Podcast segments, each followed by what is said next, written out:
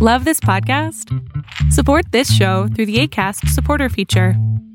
It's up to you how much you give, and there's no regular commitment. Just click the link in the show description to support now. Hiring for your small business? If you're not looking for professionals on LinkedIn, you're looking in the wrong place. That's like looking for your car keys in a fish tank. LinkedIn helps you hire professionals you can't find anywhere else, even those who aren't actively searching for a new job but might be open to the perfect role. In a given month, over 70% of LinkedIn users don't even visit other leading job sites. So start looking in the right place. With LinkedIn, you can hire professionals like a professional. Post your free job on linkedin.com slash people today. Mom deserves the best, and there's no better place to shop for Mother's Day than Whole Foods Market. They're your destination for unbeatable savings, from premium gifts to show-stopping flowers and irresistible desserts. Start by saving 33% with Prime on all body care and candles. Then get a 15-stem bunch of tulips for just $9.99 each with Prime. Round out Mom's menu with festive rosé, irresistible berry chantilly cake, and more special treats. Come celebrate Mother's Day at Whole Foods Market. I'll have people tell me, you know, I love Jesus. I don't want anything to do with the church. Church full of wicked hypocrites and all this stuff. And I go, congratulations. And they say, what? You're doing the work of your father, the devil. You're not David. The Bible's not about you. Ask me what I know. Don't ask me what I feel about myself. Ask me what I know about God. Ask me what I know about His Word. Ask me what I know to be a verity that can deal with my soul. That's what I need. I mean, this is what's wrong with the Christian church today. We don't know who God is, and we don't know who we are. Give us some men who know the truth and who will declare the truth and who will stand with Athanasius and Polycarp and Calvin and Luther and Whitefield and Edwards and who will declare from the housetops that the gospel is the power of God unto salvation. Hey guys, and welcome to an episode of Roundtable 9. I don't know how we can exactly follow up with such an awesome intro now, but we're going to give it a shot. Uh, as the usual, it's Nick, Paul, and I leading this charge in uh, in the roundtable discussion. However, we've got a surprise for you this week, and we threw in a couple extra names, and so uh, I'm going to go around the horn here and introduce everybody really quick, and then we're going to talk about our topic because we've got uh, some stuff to get into. So we've got Brad from Theology Nights. Brad, you want to say hello? Hello, everyone. Thank you guys for having me. I appreciate it. Yes, thank you for coming back. We've got uh, Jason from Daily Reformation Podcast. How's it going, guys? Thanks for having me. And we've got another special guest, Anthony, who runs Speak Gospel Truth page on Instagram. Hey, how's it going? Thanks for having me.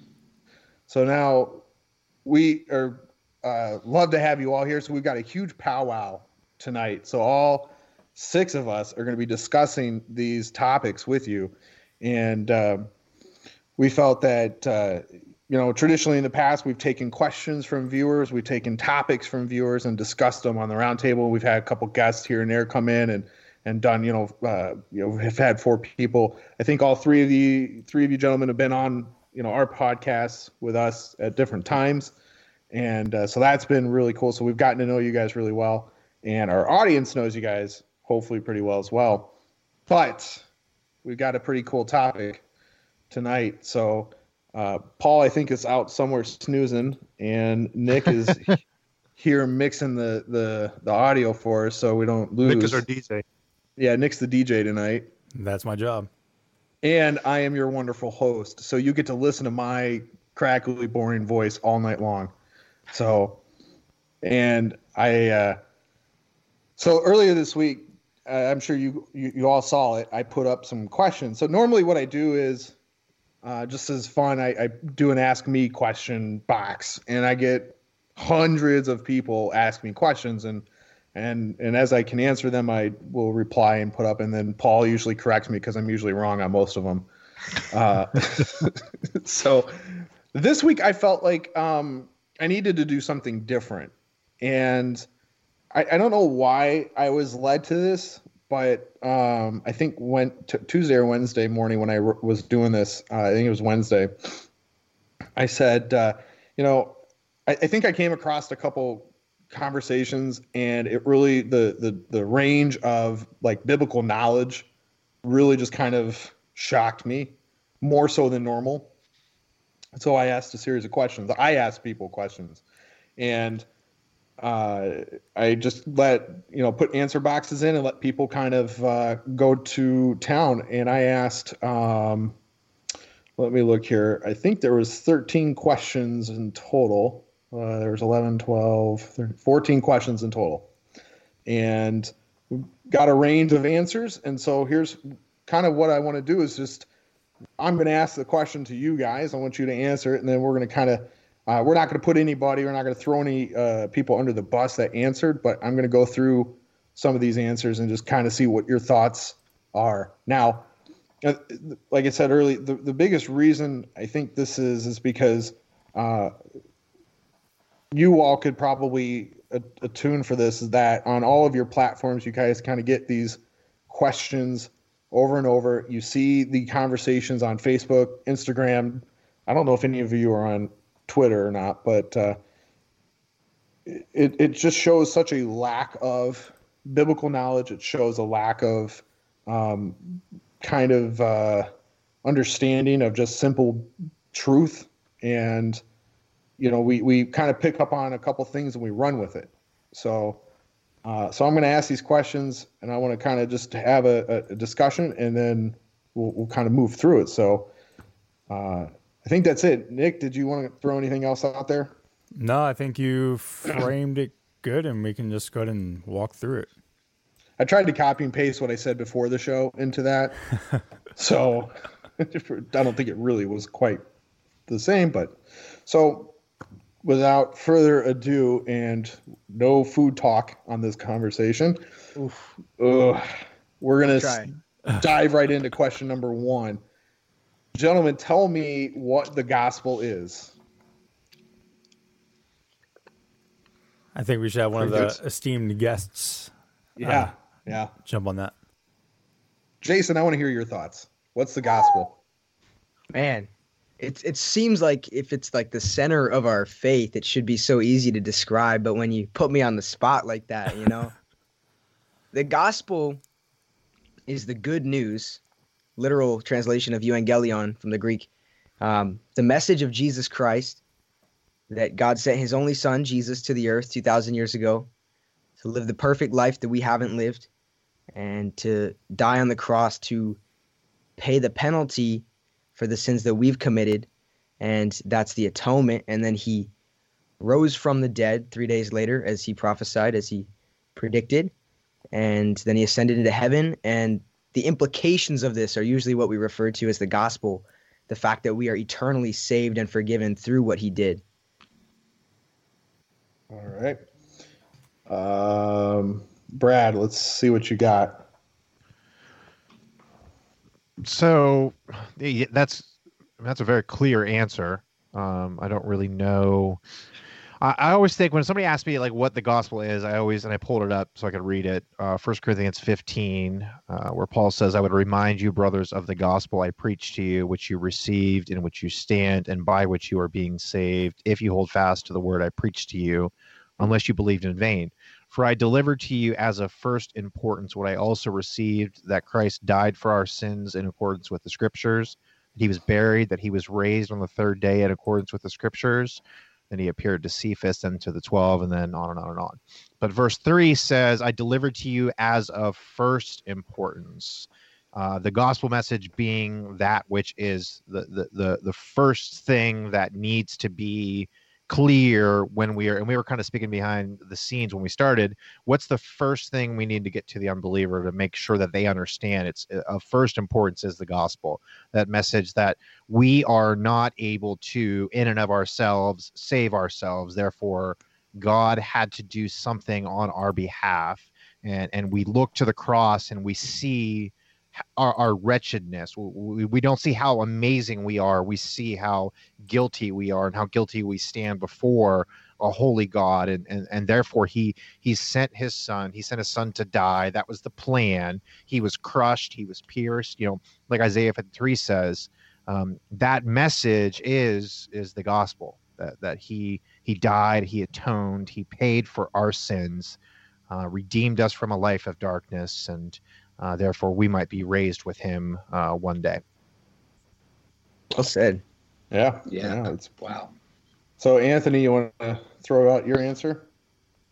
Yeah. Um, I mean, so when you know when I've when I've been asked that question, uh, I mean, you guys go really deep, and um, you know, and and I've had people ask me that question, and it's funny, like uh, Jason said, being put on the spot to kind of explain that. I'm like, oh, um, but you know, from I guess the very basic level, I, look at it as um, you know, Jesus came and, and died for uh, for all those that will accept and have faith in Him, died for our sins um, on that cross, uh, the perfect sacrifice, because we can't keep you know any of the law, no matter how hard we try, and um, and He conquered death, uh, giving giving anybody who would accept Him, uh, have faith in Him, um, a, a, way out. Uh, so um, that's how I explain it, and uh, that's what I believe the message to be. It's very basic compared to your answers, but um, that's you know that's kind of again um, when I've been asked that kind of a question, uh, trying to give it at a very basic answer um, so people can wrap their heads around it. Um, that's kind of where I go. I think that's perfect. Nick, Paul, do you guys want to chime in? Nick, sure. Do I go or you go? I don't know. I, I was waiting to see whether or not you were going to go. I'll take a jab at it. Sure. So um, for evangelism, I have this basic outline, which everyone has pretty much said already. Character of God as expressed in the law, how much of of, of sinners we are before this holy God, what we deserve, what Christ came and did and, and do on, on the cross, and the outcome of that when we believe in Christ and trust Him. You know, we sometimes look at, ourselves to see like the the measure of sin and to do that, you just have to look at Christ's life positively. He never failed one single day, one single second. He completed the law perfectly, all the prophets. So if you want to see the attributes of God in display in someone's life on earth, just look look, look at Christ and see how how perfect his his whole life is, and then just compare yourself with him and see how far you short. I mean, how how short you fall. Put that yeah. one around it, and when you get conviction of sin, of course, that's God's work. You have to lay your trust upon Christ, throw yourself in his arms as if you're a little child throwing yourself at, at your dad's arm on a pool and you don't know how to swim. I think that's like the a good illustration of, of saving faith. Leave yourself aside and um, grab a hold of Christ, and what is His will be yours. It's hard because um, all you guys have said it in great ways in different ways. And so whenever I think about like, well, you know, how would I say it differently? And I, I would start with, of course, the, the good news is dependent upon the bad news, which you guys also relay just in different words. And that there, there's that qualifier, that reality that we have all fallen, we all sin every single day. And at the end of the day, God is going to look at our works as a good judge and he will have to do something with them. And you can bring all of your your good deeds to him and at the end of the day your good deeds don't cancel out all the bad you've done. A good judge will sentence you uh, punishment in accordance with your evil deeds. And so the good news is that Jesus came into the courtroom and he took our place and he took our punishment so that we could be set free and redeemed. But not only that, but he rose from the dead so that we can live a new life, and he's bringing creation into res- restoration. All the corruption, all the pains in all the world are being restored through the resurrection, just as much as every individual who is in Christ. So the good news is the restoration of creation back to the to the design of God, back to the uh, image of God, and uh, I think we've all summed it up fairly well. I would say. Yeah, I, I I agree with all of those statements. I think that's uh, I think you guys um, nailed the you know the the, the whole point. Uh, you know, everybody has kind of a different approach. Everybody has a different angle, and and as you know, I probably got uh, at, at least maybe north of 75 answers to this one question. And most of the people that responded um, all said fairly the same thing. Now, obviously, constrained on space, and so many people responded two or three times. But uh, you know that we're we are sinners. Christ came, lived the perfect life, was the perfect atonement, died and was resurrected, and um, atones for the sins of the elect. And you know, some people talked about the good news, which is you know again spot on, but everybody kind of has that little different piece. And my my only uh, concern, and I think Nick, we've talked about this on a prior um, episode, is putting too much emphasis on the death of Christ Mhm. and not the resurrection. Yeah. Because I see that a lot in the responses that people say that he died the perfect death. And then a lot of people will either, you know, leave the resurrection to like just a, you know, another line or that they don't even include it. And, you know, um, I'm just going to You read know, this one. There's a real important verse from Romans. Forgot the chapter. I think it's chapter four, four or five, uh, where it says that Jesus was raised for our justification. Mhm. Yeah. And the way R.C. Sproul puts it is perfect. He says that, well, he said since he's with the Lord now, uh, that if Christ only had died for us, we would only be back in a state of innocence, as Adam was in, in the Garden of, of Eden. And therefore, just one thing that we would do after that, we just fall right back into sinfulness and Mm. into um, slavery of sin. So Christ's resurrection, and it's really all over the book of Acts.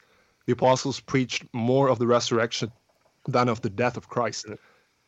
And that tells you that without the resurrection, you can't have justification because that's how Christ was justified before the whole world, not in the sense that he was sinful and needed to be forgiven. That's heresy, of course, and blasphemy. But because all of his, all of his claims to deity and everything that he said were justified in the, in the eyes of men, that he truly was the Messiah and the Son of God. And without that, without his raising to life, we really can't have a savior because a dead savior isn't good for anyone. No, He had to rise in order to give people what he accomplished. Yep. And I, I just want to read one of these answers, and it's a good answer, um, but I think it falls in line with what we're saying. It says, We have all sinned against a perfect God. Therefore, since he was wholly just, we deserve his eternal punishment in hell. But out of his great love and mercy, he provided a sacrifice in his Son Jesus Christ, fully God, born as a man, lived a sinless life, and became a perfect substitute for all who would believe in him for salvation. And so we see everything really well there. And then we get to the perfect substitute, but we don't get to the resurrection. Right. Yeah. And I think I think one of the biggest missing points in in the modern church and modern evangelicalism and in everything is the resurrection. And you know, we how many songs do we have about the cross? A lot. and we have nothing. I mean, we don't have nothing. I mean, we have plenty about the resurrection, but I mean, we it it almost feels like the only time the resurrection gets notice is Easter. You think, um, you know, th- thinking about this too, whenever you think about the way that, say, Romans uh, 6 presents itself, or the way that most of the New Testament presents itself too, is that you were dead in your sins. Jesus died with you. You died with Jesus on the cross. Yeah. And if there is no resurrection, then you were not raised with Christ into newness of life. That's a very key component in terms of uh, the regeneration, in terms of sanctification, in terms of glorification. It's a really big component uh, that points to restoration. And uh, it, like uh, Paul kind of relayed, you're just kind of dead if you don't have the resurrection. And I think that uh, we we tend to look at it more individualistically than we should too. I think the gospel is also uh, points to restoration of the entire creation. And I think we often forget that. I know I do, um, but it's it really is the the hope that we can have not only as individuals who are justified, but as we look at the corruption of creation. Yeah. And, you know, I don't think it's possible to overemphasize the atonement, but you can underemphasize the resurrection. Because um, 1 Corinthians 15, 17, Paul says, If Christ has not been raised, your faith is futile and you are still in your sins. Mm. Yeah. So that's a serious matter. And if we just neglect that, then we're missing half the gospel. Yeah. And half half the gospel is in the gospel at all. Is in the gospel. Yeah. Yeah. Yep. That's right. All right, gentlemen. Any other last thoughts on this question before we move on?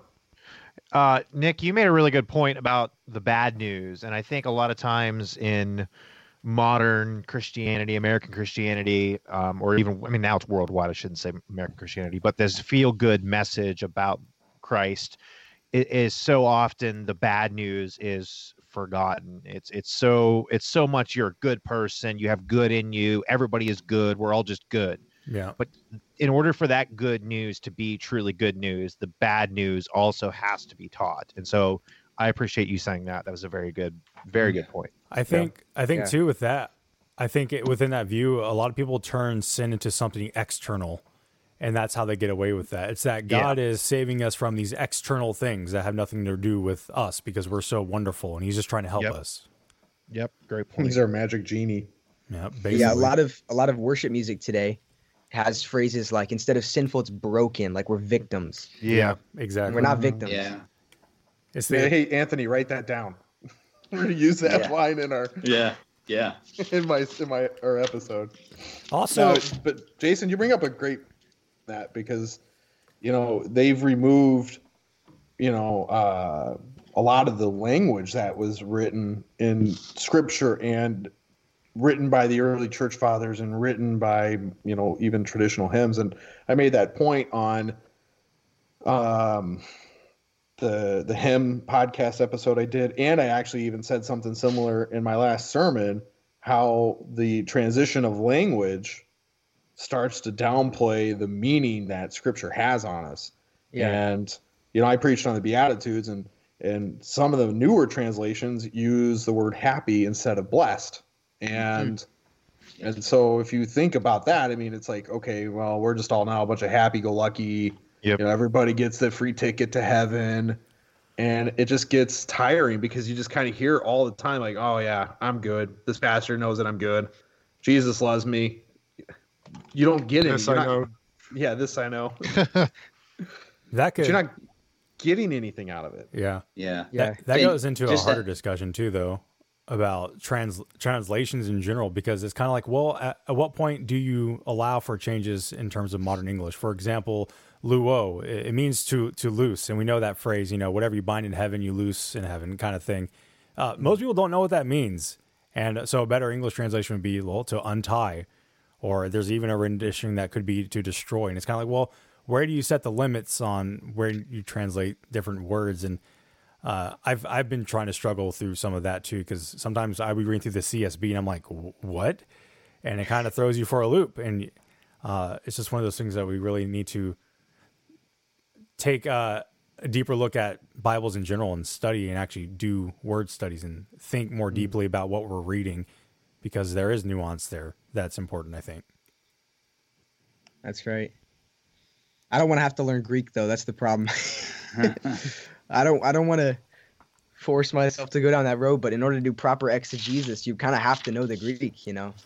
So A lot of it too, though, you can just from paralleling different English formal translations, you can get the rounded off answer. Uh, Yep.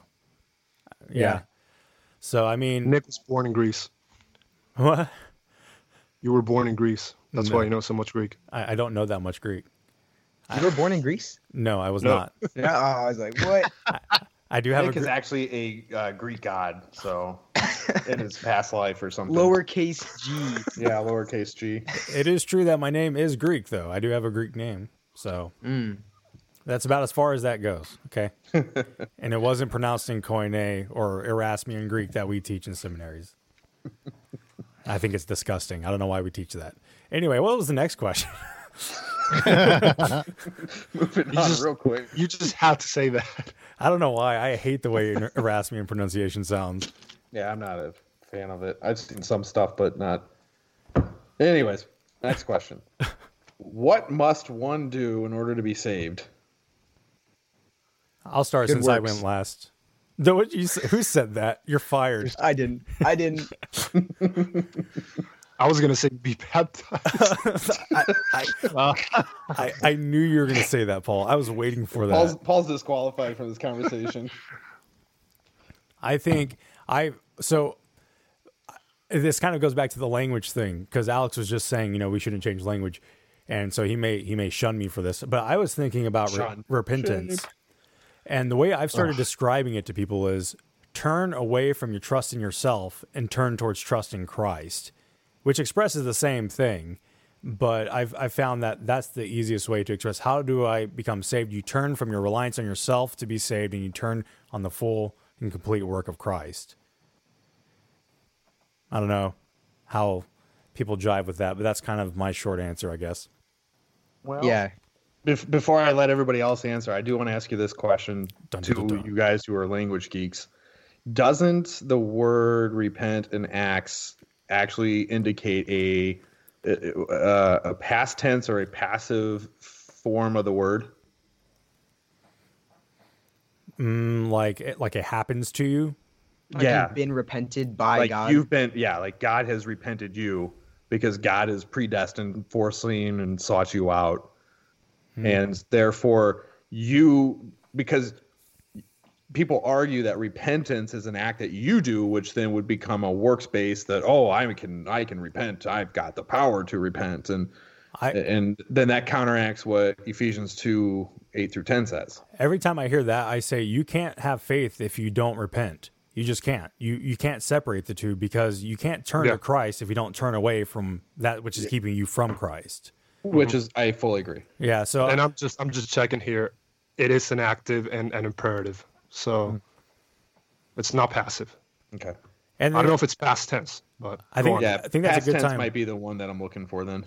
I think that's a good time to mention that repentance does include turning from sin because of its nature. Because if you're turning from your self reliance, you're turning away from sin because self reliance is sin. Period. There's a But bu- it- bunch but of different it- ways to go it around makes- that. But it means to change, to turn around. Is it repentance a past tense? Repentance in past tense. in Acts two thirty eight. That's the first time we've really seen it proclaimed, right? I am not. Well, no. Jesus said, um, "Repent, Well- for the kingdom of God is at hand." Yeah, I, I guess if you're talking post uh, ascension. So did John the Baptist. Post ascension, yeah. this is the first time. Yeah. You would have Um, to go what through is- and look at every instance. What is your guys' understanding of Acts seventeen thirty? Oh. How it says the times of ignorance got overlooked, but now he commands all people everywhere to repent. That's my understanding of it. Yeah. I think that's I think it's the same thing as like God saying, Hey, there's a moral law. Do it. Yeah. You know, there's But that in and of ourselves, we can't. right. Yeah, s- as created in the image of God, you have the responsibility to believe and trust in God. And if you're not doing so, then, well, you're out. yeah. So What, what was the initial question? I was just going to ask you, That- what what what must one do in order to be saved? oh, I already answered. That's someone else. Anthony, Uh, what do you I just got? want to track along on. Well, yeah, Anthony, go first. Okay.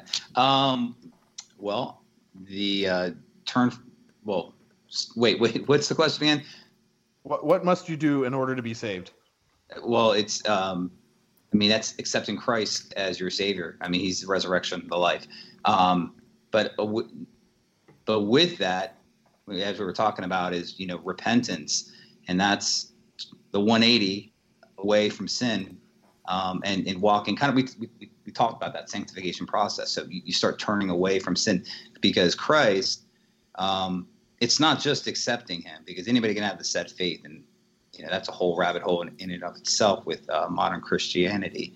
Um, so it, it's it's really uh, you know it, uh, yes accepting christ as your as your savior as your you know he he chooses you. And um, you know and, and I, I think just to kind of touch on i think that the you know a seeking heart god is going to god knows that seeking heart and and that's you know we, we get into election and he seeks after those seeking hearts. So um it's you know it, it's funny when i was reading those questions and i, I didn't answer them because i was like wow i had to really kind of sit with them Um, because when you when you have them right in front of you, I think like Jason touched on in the previous question, you have it right in front of you, but then when you get into it, you're like, wow, what is the answer? And it, they're really simple questions, but very very deep answers. So um, you know that, that's my answer to to that specific question. All right. I hope I passed the test. D minus. No, I'm just kidding. I'm telling you, I, I feel.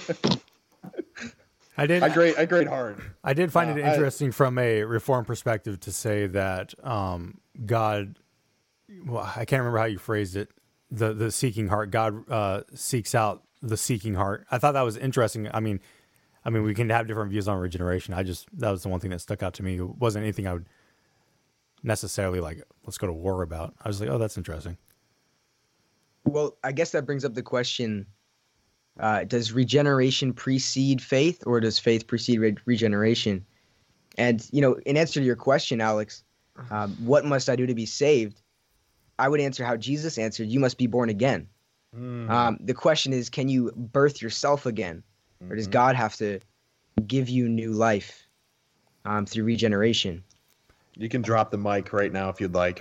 It's fu- it's funny. It's funny I'll- I'll that you said it. that. it's funny that you said that because I was just talking to Alex and Paul, and I said someone had asked me, "How can I be born again?" And I said, uh, "You can't do anything to be born again. Those who repent and believe are born again."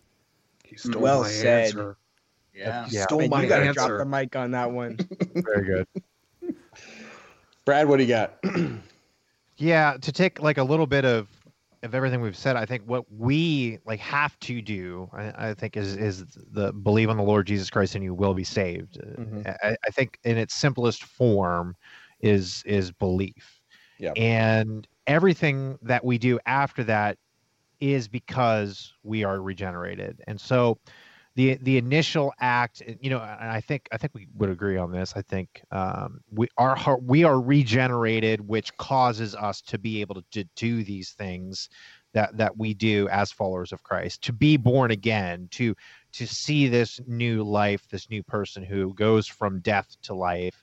They are regenerated by Christ. They they place their faith in Him, but their initial act is is is what?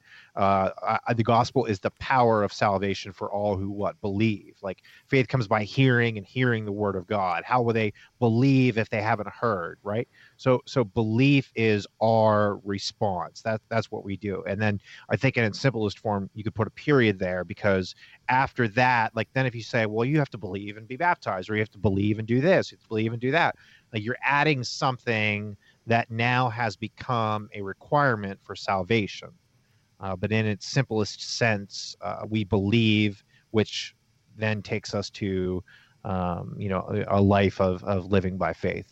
So here, here's a follow up I would throw at all of you guys from that is well, what is what is believe? What is faith? Trust. There's the wrench. I was actually asked that by a, a Muslim friend of mine just Yeah. yesterday. He's like, "What what does it mean to believe in Jesus?" And I I had to think about it for a minute because that's that's tough. I'd like to get your guys' answers on that. I think that today a lot of people just see it as mental assent. Yeah. If you're in America and you believe in Jesus that he existed, then you're good. That's how I've seen a lot of people treat it, and that's kind of how Rome treats it, uh, if I'm not mistaken, right, Paul? Pretty much. Yeah. Yeah. I have a pretty pretty rough answer on that So one. when when Nick said, did you say that the intellectual bit was all that mattered today, Nick? Basically, yeah. Well, yeah. So uh, to truck along that, uh, faith has three main stages, if you can call it that. It's it, it, it has the data to it, like the information of the Christian faith. You have to give it to someone else, or they can't believe in something that they don't know. Then you have the assensus, which is the intellectual assent that Nick was talking about, agreeing with the uh, truths that has that have been proposed to you. That is the assensus bit, and then you have the fiducia, which is um, the heartfelt, and I'm not talking about emotion here, the heartfelt reliance upon that revealed truth that you have assented to, and living according to that. Yeah, I've heard that last one as uh, described as the the conviction of the truth's truthfulness. Little ma- little mouthful there, but that's how I've heard it. Yeah, it sounds pretty good. Yeah.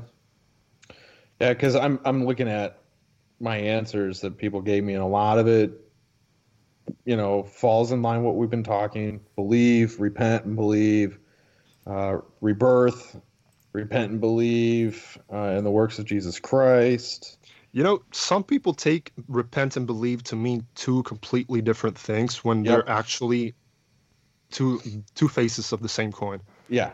You can't believe without repenting. You can't repent without believing. Yeah. So, so let me ask a question. The so based on what you just said, then um, that would actually that points to um, the thief on the cross, because you know, and to what Brad was saying, you know, when you start adding these things, um, you know, you have to do do these specific things, but it's it's really about belief in Jesus. So the thief on the cross, he, um, you know, he there wasn't um, this this repentance as we you know this process right it, you know he he died up on that cross and um and and jesus said you know uh, today you will be with me in paradise so is that kind of you know what you're ta- touching on paul What do you mean with that? well you know you so you believe and in that belief there is actually a repentance that you know when you have a true conversion Yeah. um, it, c- I mean, that's I'm totally paraphrasing, totally paraphrasing what you said, but you know, that's that's how I kind of understand it. And and the thief on the cross popped in my, into my head when you, Uh-huh. when you made that statement. yeah, well, he's always used as an example of someone who can be saved without the quote unquote fruits of repentance, but you Right. can actually see the fruits. Yeah, I was about to say, can I talk on that for a second? Sure. Uh, so Luke, we're looking at uh, what chapter? Luke 23. Yeah. 40, 41. 43.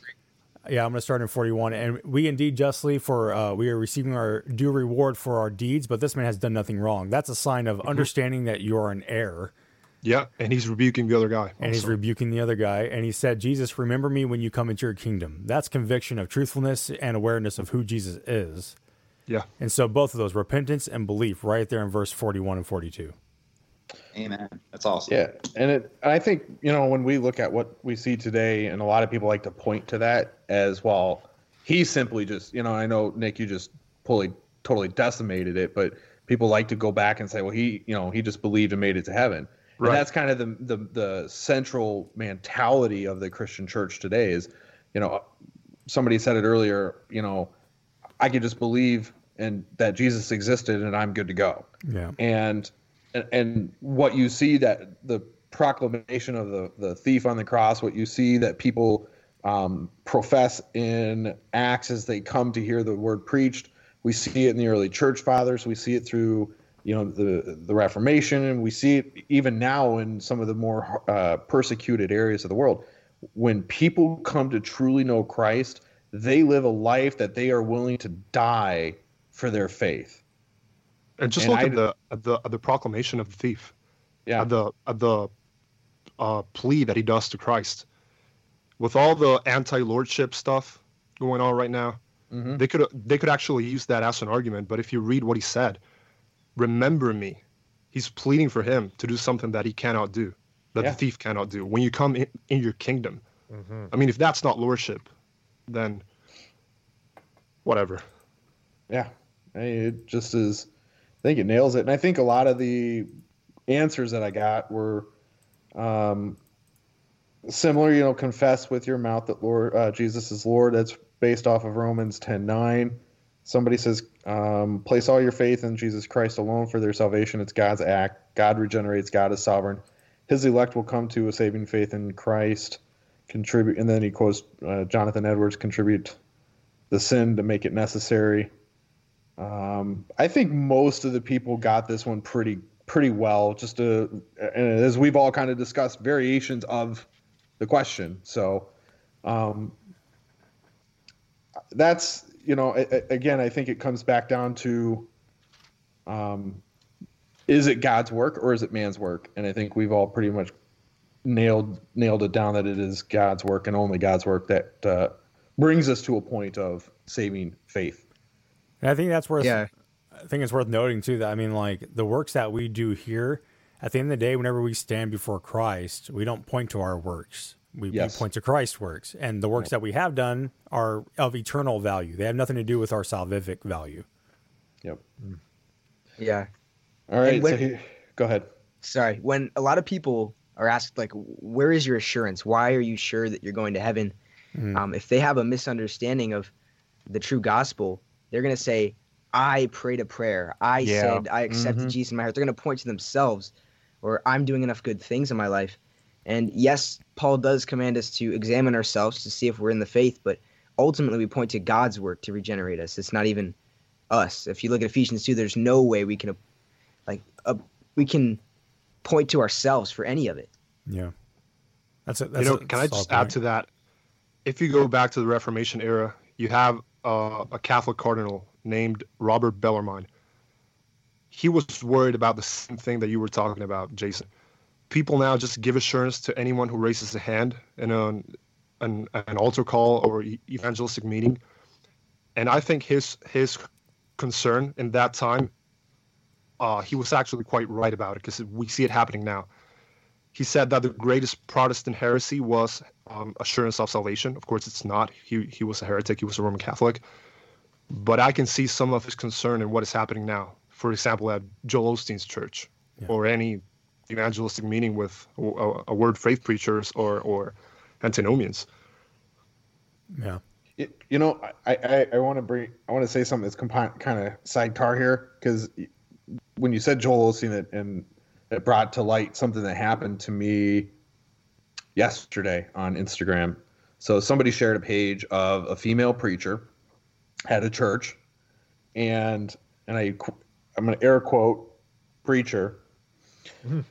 She's standing on stage, mumbling her her mumble jumble that she does, and I guess this church, and I'm gonna air quote that too, uh, is going through a series on prayer, and I air quoted that one too for all of you who are listening. So the post itself is on savage prayers. I'm sorry, what? Yes. you were you were to not pray the boring prayers, but to pray the savage prayer, Nick. I guess define savage. Okay, so I'm gonna I'm gonna step in and I'm gonna do something weird. I might defend a little bit of this. Define savage because Oh, whenever boy. I think of David in his anger praying to God, or the psalmist in general praying to God, there's definitely passion. So what is savage? Well, I agree with you, and I think there is. I think that I think the term may not necessarily be the right term to use, Yeah, savage is pretty. Uh, it has connotations to it for sure. And it's definitely a modern slang in how we look at mm-hmm. you know our relationship with Christ. They are saying that we shouldn't be praying to you know grow a larger bank accounts or anything, but to make those really specific requests. Like I really want this, you know, car. Like she made an instance that she didn't want just any guy; she needed a man. Okay, yeah. And that's nothing like the psalmist. No, yeah, absolutely nothing. No. I'm not gonna hear David and- pray for a man. Oh, she uh, and she used a Boaz, and then she started, and then she relayed. Oh, I've, I've heard that this. thing before. yeah, and then she relayed it into the the cursing mantra that Yeah. she does. I think you know who I'm talking about. I don't. She said fine. yes. Dot, dot, dot, yeah. Yep. Yep. Yep. Oh, I So know that I want to exactly hear Brad on that. I want to hear Brad on that. Which uh, which part would you like me to to jump in on? All of it. All of it. yeah, pretty much. We're still talking about savage prayers. And it's a on, on a quote unquote stage, not not even a pulpit. Is Yeah, the savage it's a like a reckless circus prayer? act. That's what I was gonna say. Yeah, because if we start u- like savage, I mean, for all of us, I mean that like that jumps out as like an odd term. Like, why would you say savage prayers? But I I kind of see where we're going. Like, there needs to be some sort of um, you know, well, not not like the prayers like, well, God, if you feel like doing this, you know, it would be really nice if you would draw my friend to yourself. I mean, I know if you're busy and stuff like that, and so perhaps that's what's going on here. Like, she's she's trying to you know that's where she. i I was going to say preach but that's not that brings up a whole different conversation that we would have to have but like maybe that's the point that she's trying to make is that uh, there needs to be a little bit more you know power i guess in in our prayers is, is that kind of what's going on Well, I'll let you. I'll let you uh, respond to what I said to her in the comment. So I said, if I'm going to be praying a savage prayer, and I air quoted that. Uh, I said, My prayer should look more like this Lord God, strip me of all of my idols, strip me of anything that would take my eyes off of you, make me like Christ in every facet of my life. If that means beating me down to literally nothing, so I will be obedient to you, then Lord God, make me like you. And, and I said, and that's what I said. You know, like this is a savage prayer. yeah, that's just biblical prayer. Yeah, Yeah. it's biblical. It's raw. But it, and then I I posted that it got deleted, and then I got blocked from her page. Wow. Wow. She was savage. She was savage to me. That's a savage move. Yeah. It's it's, it's almost like this need to reinvent um, Christianity with these hip terms. Yeah. Reckless And love. it- yeah, Exactly. right. And, Exactly. and Paul, Paul you, you hit it right on the head. It's biblical. It's you know, it's this whole thing of of appealing to fill seats, to get likes, to do what you know, to sell albums. Um, you know, it's it it's very concerning um, today. I don't know. So I, I just had to do it. I, I looked up savage on Urban Dictionary because I just had to to get more clear because I always saw it as like a, a negative terminology in terms of like or not negative negative in terms of the person who's receiving it and positive towards the person who's who's dishing it I guess and it says a savage is someone who does not care about the consequences of his or her actions and it's only just said reckless love and so I was like oh that's Mm, kind of yeah. funny Reckless, right? but yeah, so it's like pray to God, don't care about the consequences if we take it literally. I don't know if that's exactly what she was saying, but you know, words have meaning. So it, I mean, it, it, it's it's the whole the whole thing with you know our God being a just, holy God and reverence for God. It's man, it's out the window um, in in in these in the modern church in in the visible church and. And, and that confu- it's it's very confusing, especially when you're when you're talking or trying to uh, share the gospel with you know with these folks and or people that are embedded in in, in, in kind of a church. I actually talked to a pastor um, and I was talking about you know uh, submission to you know we're slaves to Jesus. You know we submit, and he said, "Well, we want we use the word faith. You, you know we're not." And I and I was I'm just I'd, I'd love to hear your thoughts on on on that. If I'm, I'm going down a rabbit hole here, but instead of submission, use the word faith. yeah, we, yeah, exactly. Because submission brings upon negative thoughts towards people in the congregation, I bet. Yeah, exactly. Well, why don't you use obedience? See if that one works better. Yeah. Hmm. Yeah, I think obedience would be the would be the best term to even put in there. I mean, That's- because you could say submission or and obedience kind of go hand in hand. Yeah, I mean that that's the thing though. Uh, obedience is a negative too because as soon as you start talking about uh, obedience, what's the first word that comes to your head? It's legalism. Yeah, Legalism, Anytime you exactly. preach Yeah. obedience, it's legalism, and that that kind of goes into. I, I was thinking about this as we were t- discussing all this. Is like, how many people say these terms, don't think about what they mean, and just speak it because they've heard it, and then we're all saying different things, and we don't really realize it. Um, and that's kind of goes back into the the fundamental uh, issue that you were discussing, Alex. Is like, how much literacy is there in terms of the Bible? And it's like, do you know the terminology of redemption? Do you know what atonement means? Do you know what faith means? Do you know what repentance means? I would argue that a lot of people just don't. But yeah, I would agree. Yeah. Yeah.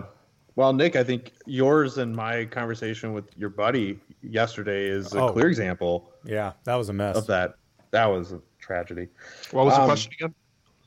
We, we're getting to that. I was just going to say, let's move on to the next question. Yeah. This, this is good. I, I'm, I think this is going to be really helpful for a lot of people, honestly. Uh huh. I, I think so. I, I'm I'm enjoying this, and I'm glad this kind of panned out for all of us to do this Yeah. because Providence. this is a providence, just like my socks showing up miraculously. Did you guys hear about that? Were you here when I was making that? No. So, uh, my my office is is in the back of my garage. All right, and it's well insulated. It's pretty warm in here. It's 60 degrees, but it gets a little chilly. And so sometimes during the winter, I'll wear socks when I come down here. And I just didn't have any. I was like, I got to the bottom of the stairs and put on my sandals. I was like, man, I could really use some socks if I'm going to be down here for a while. I get down here and there's a pair of freshly washed and Oh folded socks. man. Those right laws by of attraction. Dang. You know what's also miraculous? The fact that we haven't talked about food yet. No, no, no. yeah, the we're fact gonna- that someone in Chicago wears sandals. Uh, the fact that the fact that like sixty is warm is what he was saying. That too, I think. Yeah. well, when you're in Chicago, anything above 40 is warm. So, all right, question number three, gentlemen. Ex- and this is the tough one, so this might this is going to take some answers. Explain the deity of Christ. He's fully God. Okay. That's it. Uh, I can't add to that. I don't know how you explain deity. Yeah, like I don't know. Yeah. I don't know what they want. That's that's kind of like Well, I guess what I was trying to say is maybe explain more of like the character of Christ, or You know- explain. I, I just totally forgot that you were the one asking. I was like, I don't know what this person's asking me. what is this guy doing here? Gosh. My bad, Alex. No, you're cool. I get it. I get it. So, what did you Um, mean when you said that? Do you want to clarify? Well, I well, yeah, and I, you know what, and I got the answers I was hoping for. That obviously people were knew what I was trying to say, not what I literally said. I'm But sorry. Uh, no, you're cool. Um, trying to get at You're is trying to fix Oneness Pentecostals, Alex. yes, I was. oh, that makes Um, sense. Tr- try to explain to me the character of Christ. You know, uh, basically in a nutshell, who is Jesus Christ? Go. I want Brad to go first. I How much choose time you, do we have? Well, Brad you for man. put the time up, put the clock up. Uh, I mean, Nick said he's you know he's fully God, and I think with that part of his deity, then you can go into some of his you know his omnipotence, his his his omnipresence. Some of I mean he's without sin, but like once you start explaining that stuff, I mean then it's almost like hard to not get into other parts because like for example his his you know he's without sin. Okay, well so so could he have sinned? Like, was the ability for his sin hmm. there? Well, then we answer that question. That's part of his deity as well. Um, and then you get over to like, you know, his hundred percent. Like when he put on Flash, he was hundred percent man. Um, and so then that brings in like he was tempted in every way that we were. So what what part of his deity is, is there? Is there any of his deity in his manhood? Then you have to answer. Um, and then you talk about his he's he's the high priest, like from the book of Hebrews. And so then it talks about um, his, his he made one sacrifice and, and, and then he sat down and um, so that's a part of of his uh, deity. There, there's so many like I think I would want to know first what the person meant by the term deity. Like I would I would want to know that answer, and then I think that could clear up how we go with that. Like are are they just talking about like the character of Christ, like who Christ was? Then you could answer it in a little bit more. Uh, but I think all of us could could talk about like like we could pull a book off the shelf and go to um, you know the christological section of the book and then read through that and that's going to be a basic description of his deity um, so I, I that's what i would want to know i would want to know what they meant by deity So Brad, let's. can I just Go. ask Brad something? Yeah. When you Yes. said about the high priest, Christ being the high priest, does he intercede for us as Yeah. God or as man? uh, well he would be god because he's in he, he wouldn't have brought I don't, I I don't believe he would have brought his quote unquote manhood to heaven because his his work uh, he was our, he was our high priest basically representing or, or from a uh, uh, like if we're talking about just like the book of hebrews does he was he was man slash high priest while he was here on earth. And so he made atonement. He fulfilled his role as priest while he was here on earth. Then he um then he he rose to heaven and it says then he, then he sat down. So his work is complete. And, and i don't believe i believe that as he is interceding for us he would intercede as god. Hmm. did i pass? Yeah, I like that. So my, I just my- have a, a follow up question. Isn't the high priest the role of a man? Like everything you said, I know that Christ is both God and man, can't be separated, but their their natures are not confused or mixed. So then, if the high priest's role is that of a man, and Christ's perfect life, perfect obedience to, to the law, uh, death on the cross, resurrection, ascension, and inter- intercession, those those are all aspects of his humanity, right? uh Yeah, yeah. I mean, that's a good question. Um, now, now that I start to think about it, I th- I think his, yeah, the the priest. If we're talking about like in the Levitical sense and things like that, they they certainly they represented or they attempted to represent because they never compl- could completely do it. Yeah. They attempted to represent man and, and God. They they were the the intercession between those two.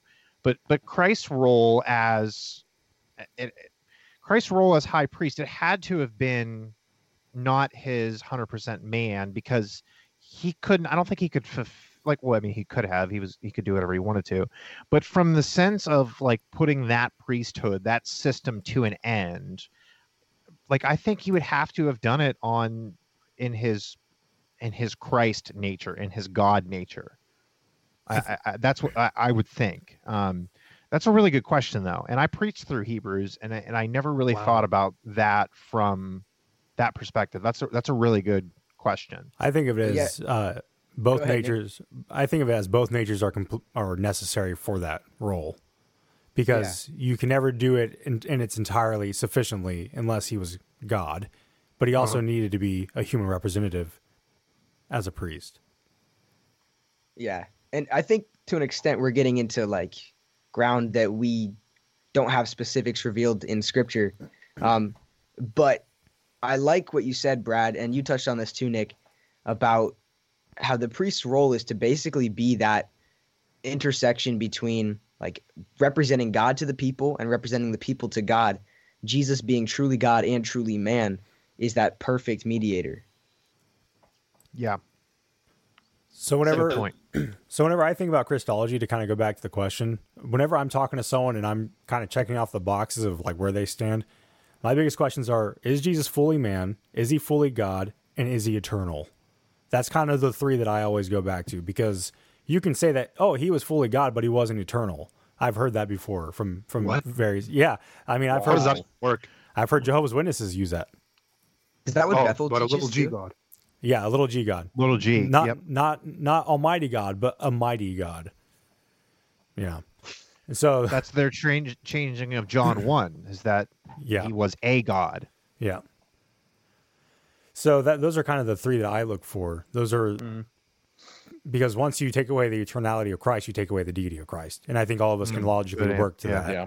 Because otherwise, God isn't immutable all of a sudden. Yeah. Yeah, I I was gonna just, I think Nick, you just went down the the path I was gonna ask and uh, say how would we clarify who Christ is to you know an average or even a new believer? Because I think that's kind of the the approach we've been taking with this episode is you know what is the gospel, how are we saved, and who is Christ? And uh, I think you you nailed it. I mean, we have we have to getting into the finer finite pieces that Brad was going on uh, is an absolute tedious and amazing study.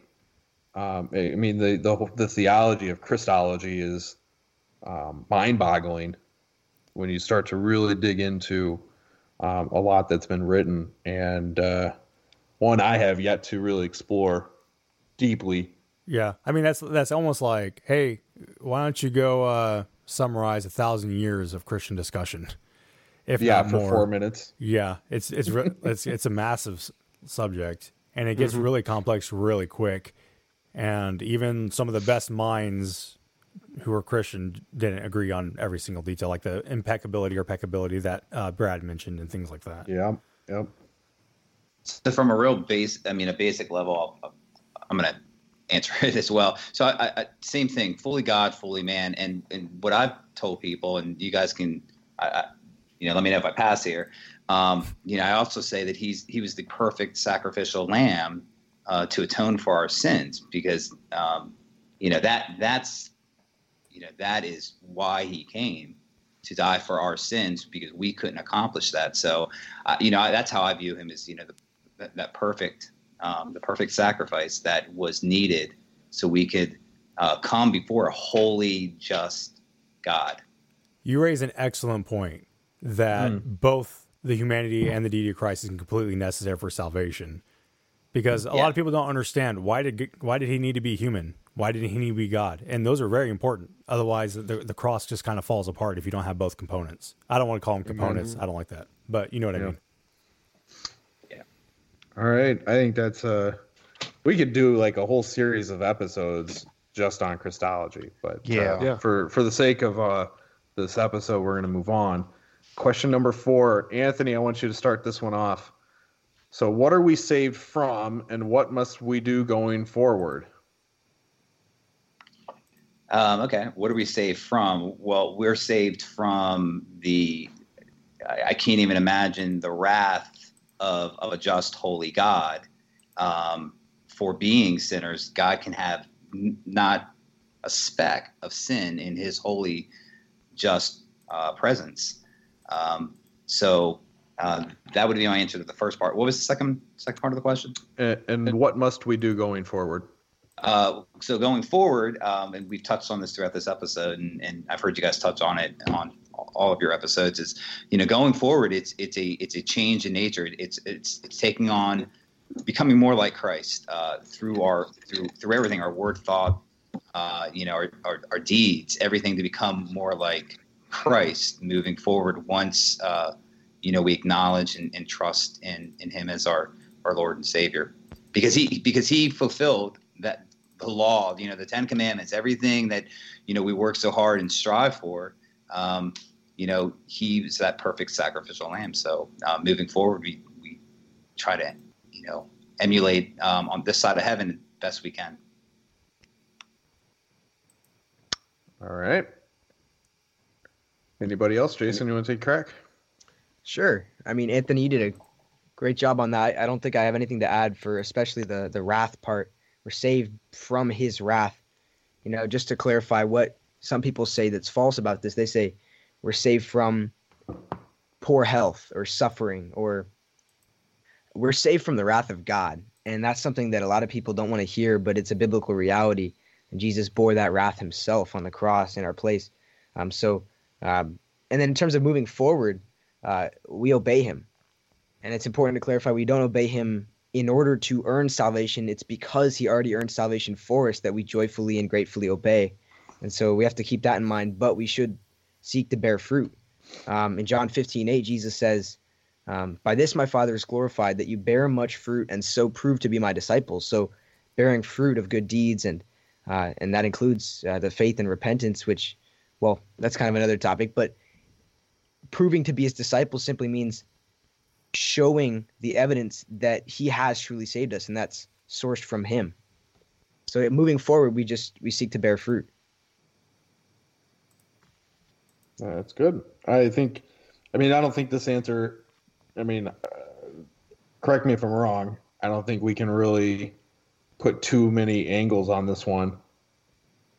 Um, I think it's, and most of the people I'm reading through these answers kind of uh, nailed it. Uh, you know, they're saved by grace uh, from God's wrath, and the obedience kind of, you know, is, is what follows. So, um, that's exactly what I was going through. It's a pretty straightforward question.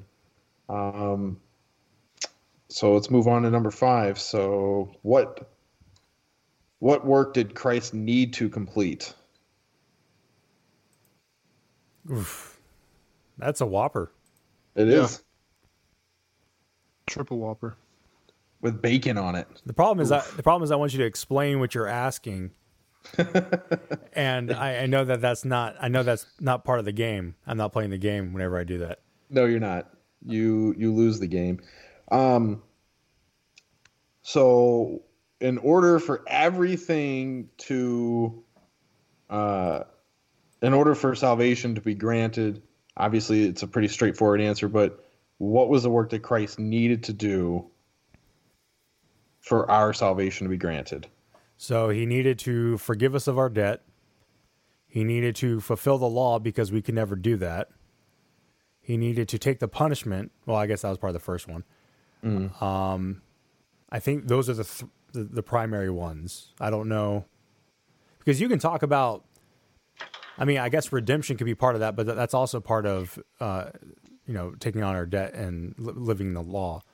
but it's it's kind of hard to split them because you can say, well, you know, adoption is necessary, but adoption kind of flows from the other ones. So I don't know how I would I don't know how I would break that up personally. Anybody else have thoughts? What was the question? What is what was the work that Christ needed to do um, in order for us to achieve salvation? The problem is that the question. I know it's yours, so forgive me for this. You know I love no, you. no, no. The question says the work. I think that's too broad. Yeah, I And can the, agree with the that. work would have to be, if we say works, Christ had active and passive obedience, active in fulfilling all the law, joyously and gladly for his Father's glory. And the passive part is receiving God's wrath that was due to us.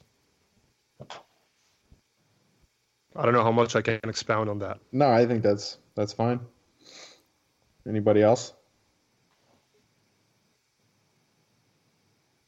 I think mainly what I was really going for in it is, you know, the the fact that Christ, you know, that, we were unable to achieve atonement for the sins by the animal sacrifice in the Old Testament by, you know, way of Levitical law, and that Christ was the perfect sacrificial lamb, living the perfect sinless life to die the death that we needed to die to face the wrath of God we should face, and then to be resurrected into his, you know, into the new state that to atone for the sins of us, because none of what we are able to do on our own.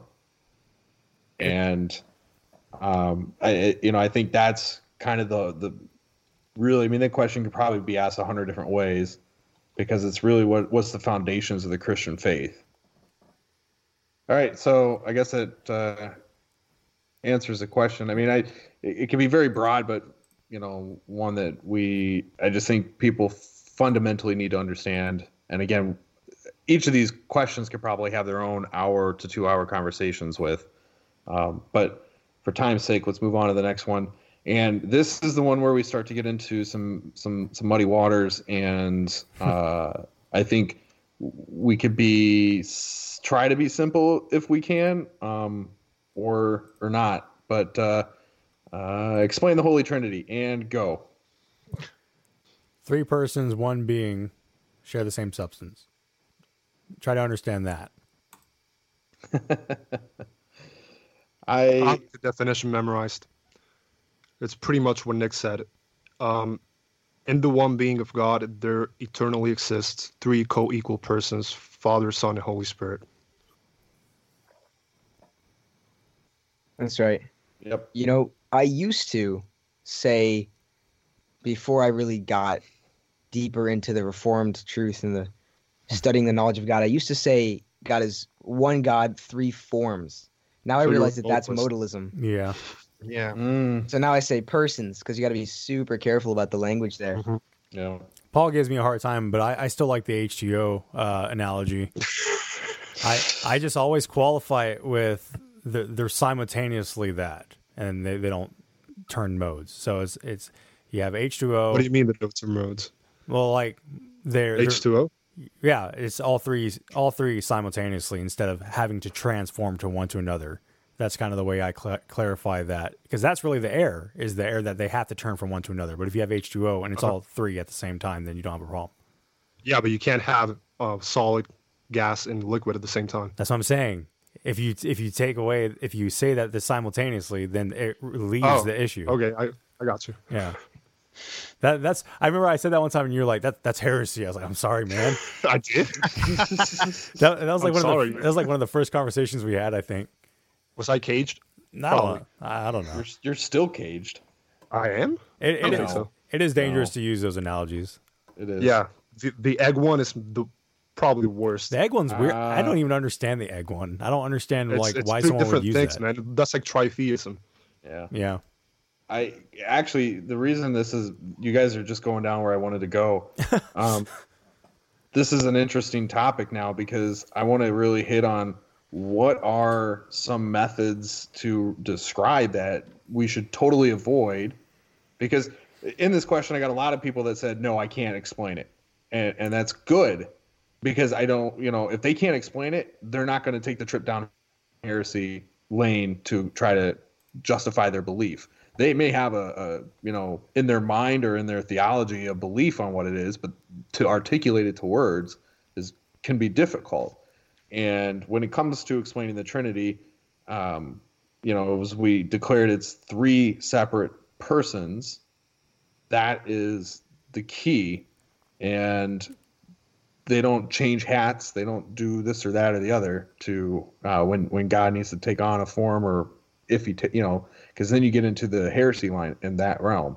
And so I was really I was pleased that I got a lot of people that said that they weren't even going to take a stab at that and everybody who did actually answer said it was three distinct persons. I had a couple people say three distinct beings. Um, That's sketchy. yeah, that's where you start getting into see, and this is why this stuff's really important because these should be fundamental truths. And and, and while you, if you lay a foundation of what is the basic definition, and then you know teach people upon that, I think you're fine. But because you sh- there shouldn't be all this like somebody said it's a three wi- three leaf clover. I've heard that one too. I have. Yep. Um, Me too. Or I, I'm so shocked that nobody said a pretzel. Is, the- is there a pretzel I've heard- analogy? Yes. If you How? have the, the, the three loops of the pretzel. Oh, yeah. I mean, Oh, that's wow. basically a Celtic knot, which is what that was supposed Yeah. to represent. Mm-hmm. So you know, um, Huh. my two cents. It, my two cents would be, um, and I, and I don't know if this is good or bad. When you know, when I've been asked this question, um, and actually my youngest daughter asked it, and it was tough explaining it. But um, you know, some what I what I give it back to God in the sense that you know there, God is way bigger than us, and there are there are things we will never. And I've heard I've heard people say this. Obviously, um, we'll never understand. You know, and this is one of those things that you know uh, we just we just won't understand. We're we're finite. God is all knowing, all perfect. Uh, so um, it's just one of those things. Um, so I, I, am I out of line in with, with that logic and, and, and giving that kind of an answer? Absolutely no, I, not. I think you make a good point because the fact, to me at least, the fact that there are no analogies we can make that parallel, at least consistently parallel what we find in scripture about the triune God, that actually encourages me because it points to the fact that no human mind could just come up with this. This That's is sourced Great from point. God. Yep. Yeah. Yeah. Uh, I also want to add one final clarifying point that God is not what you find in the shack. Yeah. So that is that is not the triune God that you see in that horrendous heretical pile of garbage. It looked like Brad had a thought for that one. On Yeah, the shack. Yeah. no, I mean I think that's what um, we were just talking about. There's no way that like, um, all, all, we, we've heard all the analogies and things like that because we were kind of joking like, well, the Trinity is like the, you know, and then you all like, n- I mean, you almost always are going down a wrong path when you start a Mhm. sentence out with the Trinity is like, because you're trying to mold something that can't fully be described in human language. You're trying to make it into something that can be, and the sh- and that's what the shack did, and that is just a prime example of why it is so important to know theology because that's what you get. That's the product of not knowing theology, and that's the product of not caring about theology. Is is when you just put on a movie with no regard for what Scripture says what happens is then everyone around the world sees that as a representation of Christianity. It was a number one selling book, it was a number one movie. And I mean, people then, what do they say? Well, it's just a movie, it's not a big deal. The second you start speaking on behalf of God, like in, in through a movie, that's what they were doing. They were they were speaking on behalf of God uh, to try to represent Him. The second you start doing that, you you are going down a dangerous path. And with the Trinity as one example, I mean, there are so many examples of poor theology with people trying to um, trying to reach the culture and doing more harm than good. And so I think that goes back to the importance of listen, like I can't fully explain the Trinity. And if you can't, then that's your answer. Um, it's better to do that than try to come up with an answer just to come up with an answer. Does, does that kind of make sense? Amen. I That's great. We had that discussion actually. Uh, Nate and I recorded an episode. We had that discussion about whenever you're discussing with someone and you don't know the answer, it's wise to just admit it because as soon as you don't, you go into sin because you're lying and you're being arrogant. And what is the motivation for that? I don't want to look like somebody who doesn't know what they're talking about, so I'm just going to throw some answer out. Exactly. Yeah. There's there's not a good motivation for just throwing Yeah. whatever you Yeah. can out. Well, and I think that goes to the point I made a post the other day on my story. I just said you cannot rely on Instagram and YouTube and Yeah, social media. Yeah. for all of your theology. Get in the Bible. And look, you're not going to be able, uh, you know, Brad, you and Anthony said it, and you're not going to be able to answer all of these questions of the divine God. I mean, this is God, the creator of the universe. And all that we have and all that we need to know is contained in the Bible. Yep. That's right. And most of what we can talk about in terms of the Trinity generally is speculation because we only see, you know, we see it in Scripture, but we don't see it defined in Scripture as this, you know, eh, one plus one equals two. I think I think it's extremely arrogant of any man to say that they fully understand God. And Yeah. I and I think as soon as you say that you think you know everything, you don't know anything. Yep. That's Well, that's kind so of how true. I've looked at. it. There's a lot of places I just don't touch because okay, I, I'm not I'm not smart enough. I'm not God. I'm not that holy. So And speaking of knowing stuff, let's move on to the next question. So, mind you that the questions were based upon the understanding of uh, what it means to be a Christian. You know, what are some of the things that we need to have in our arsenal? What are some of the uh, things that we need to know and believe? Um, and so, my question was, uh, what are the essentials to know and understand in order to be to call yourself a Christian? that's fitting, isn't it, Alex? Yes, it is. Brad, Considering that we had a four-hour conversation about I that. was gonna say what what a question to ask at 10:50 p.m. on a Saturday night when I have to preach Judges six and seven tomorrow morning. nice. Um, do you want me to answer? Yeah, go for it. So that's going to be tough because I like there. Nick, you posted, I believe, uh, a little while ago that graphic about essentials like first tier, second tier, third tier. You know what I mean? Like, was that was that you that posted that? I think I had before, but it, wasn't recent. Okay, all right. So the the essentials. I mean, I you first have to have a right articulation of what the gospel is. I, I think that's where it starts. You have to know what the gospel is, and you have to be able to articulate what the gospel is. So I, I think we would say that's definitely an essential. I think you need to have a right understanding of who Christ is. Um, so back again to you know his deity. Who is Jesus as Jesus? Who who was he as man? I think you need to have a right understanding of, of that. I think you also need to have a right understanding of salvation, um, that it is by grace alone through faith alone. And, and I think that is something that, you know, there are so many, everybody like, there are so many variations of works based salvation that that is something again you know that that is uh, to understand truly what salvation is i think is an essential. Uh, so I, I think you have to have a right understanding of listen like i didn't do this.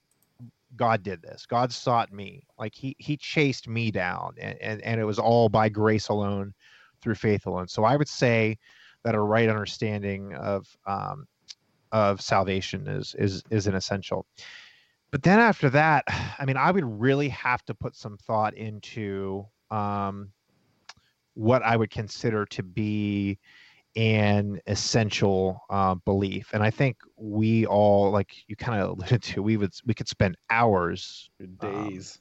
yeah talking about uh, what really is essential and what is non-essential. So like let's just like i'll just throw one up in the air. Like like um uh, an essential belief. Um, I, I would not say that you have to be a cessationist in order to, um, you know, be saved. I, I, don't think that's an essential belief. Um, however, that is something that I myself believe, and I think, uh, you know, you can defend it from Scripture. But but I'm not going to look upon a new believer and say, in order for you to be saved, you have to believe in cessationism. I I, I don't think I would put that upon um, somebody. I would explain why I believe that to be um, in the Bible. Um, why the I think that the Genesis through Revelation, the the un, the redemption plan, the unfolding narrative of the Bible. Why I believe it teaches that um, you know certain gifts have ceased. I would I would explain that to them, but again, I would not say to them they have to. That is an essential for salvation. Um, I, I would not put that on somebody. I want to piggyback on that, and I want to stand on a soapbox when I say it. Calvinism is not an essential, and we Amen. need to stop. And a lot of people need to stop yeah. treating it like it is. That that yep, has become yep. a pet peeve of mine, and it's really difficult for me to for me to um to to keep my cool on that one. Honestly, um, my my answer is a little bit shorter, and Alex, it ties into the discussion I had the other day that you witnessed. Mm-hmm. That if you take the name Christian it literally connotates the idea of being a slave belonging to the individual of Christ. That is what the word meant. If you do not follow Christ, if you do not believe what he lived and died for, then you are not a Christian. And it's sad that I have to clarify that, but there's many people out there who take the name and they, they have no idea what it actually entails. Yeah. And that's that faith. Yeah. yeah. yeah.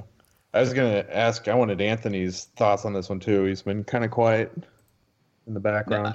um, no, I mean, I think I think they nailed it. Uh, I think um, you know, being Christ-like, following Christ. Um, you know, and, and, what that means. It's uh, you know, people, and I know a lot, a lot of people that um, you know they, you know, they they said a prayer and they they they said that's all that's it. I'm good. You know, I, I said the prayer, I accepted, and um, you know, the whole the whole idea of us accepting, you know, Jesus knocking on the door to your heart, and it, it just, it, you know, I I, I got to keep my cool when when people kind of put it that way, and um, you know, it's so I, I don't have a whole lot to add. I, I totally agree with Brad and, and, and Nick on, on, on how they described it. I, I couldn't even, uh, you know, add any, anything um, better. So, um, you know, I just wanted to touch on what you said, Nick, about uh, Calvinism not being an essential. I, I think I agree with you first of all, but I, I think that there's just just to clarify your position. Would you say that someone could be full on like Arminian, semi Pelagian, and and that's that's you're still getting into the kingdom of heaven? Because I would say that that's true. Mm-hmm. Yeah. But the problem is it's so so we would define it as error and not heresy. Yeah. So um I I would say that it's error, eh, but it's definitely not heresy. Heresy deals with the essentials of the faith. And while we can say that the Arminian position logically leads to some type of uh, cooperation that depends upon them for salvation, um, they don't see it that way. So it is not heresy from their point of view, um, so to speak um, you can logically lead them down that road. Um, but really, whenever I say that, I think about history. And whenever I think about the early church and how they articulated synergism, I, I cannot stand there and say that the early church didn't have it right. I'm not saying that they, they got it completely right, but I'm, I can not say that they weren't Christian, that they didn't have the essentials, or that they were in heresy.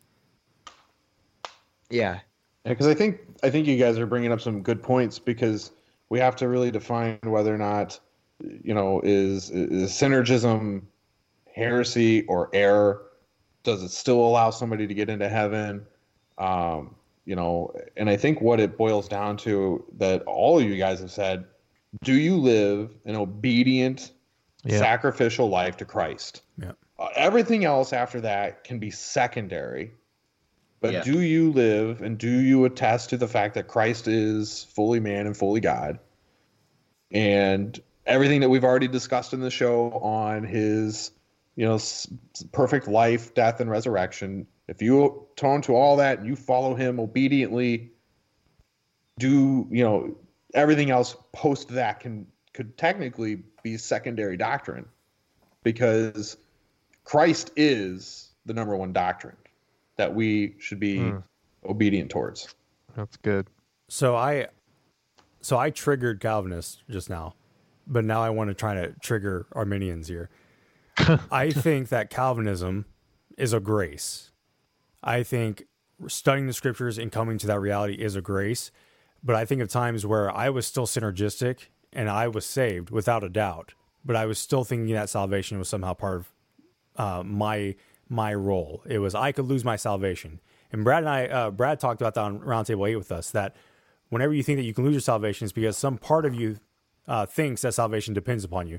I don't think Mhm. that a lot of people consciously are aware of that reality. I think they just have it subconsciously acting out in practice. Yep. And so I wouldn't say a synergist necessarily uh, believes that it depends on them. I think that they just act uh, that way whenever they start saying that they can lose their salvation. Um, and again, synergism has so many different shades. You can be like 1% cooperation or you can be 100% cooperation. So it's kind of like, I don't know. It's a hard discussion, but I've, I don't know. Yeah, it, it, it it's it's an interesting topic, and you know, honestly, I I think we should do a whole episode, maybe even get everybody back on in the future um, after Christmas or something, and do a whole show on Christian essentials because I think it's such a fascinating topic, and I, we could really uh, do some justice for it, and uh, and, and see where that leads us. But I think um, I think go I would summarize that if we if modern Christians today, including some of people in our camp, treated essentials as we do now back in the early church, then no one would be saved. Yeah. The, the early church's creed, the, the Apostles' Creed was was pretty broad in a lot of respects. Um, Mhm. They they they looked at the bare bones, and I think that's that's kind of where I've been trying to move more towards myself. So I think that Yeah. would be an interesting discussion to have. Yeah, it's Well, a I- great point. I literally got on Amazon for four dollars. Um, uh, what's his name here? I got it right here. Herman Witsussis. I can't say his last name. Sacred Dissertations on the Apostles' Creed. Fancy. Oh, yeah, two, remember you said- sending me that. two volume set. Yeah, Nice. that was two volumes so- on the Apostles' Creed. Yeah, yeah. That's pretty intense. That's and they're not small books. They're they're like five hundred pages each. I think. wow, That's crazy. Yeah. So, yeah, Paul- we should do that. I'm, I'm going to read these maybe. Paul, you've been very quiet. Yeah, I'm, I've been waiting for the time to throw a bomb. Do it. bomb it. Is is the belief in the future return of Christ an essential? Yes. Yes. Yes. So then, full preterists are heretics. Yes. Oh man. Yeah. How many people can we trigger in this one segment?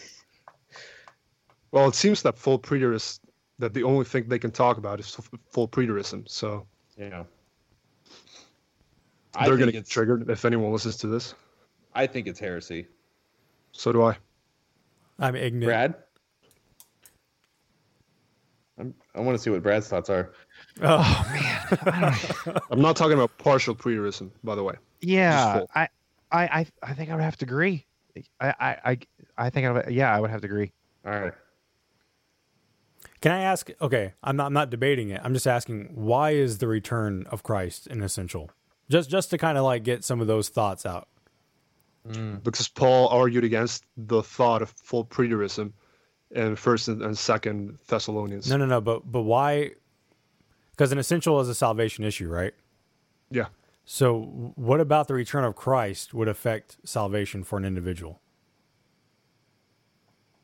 Because That's a then, good question.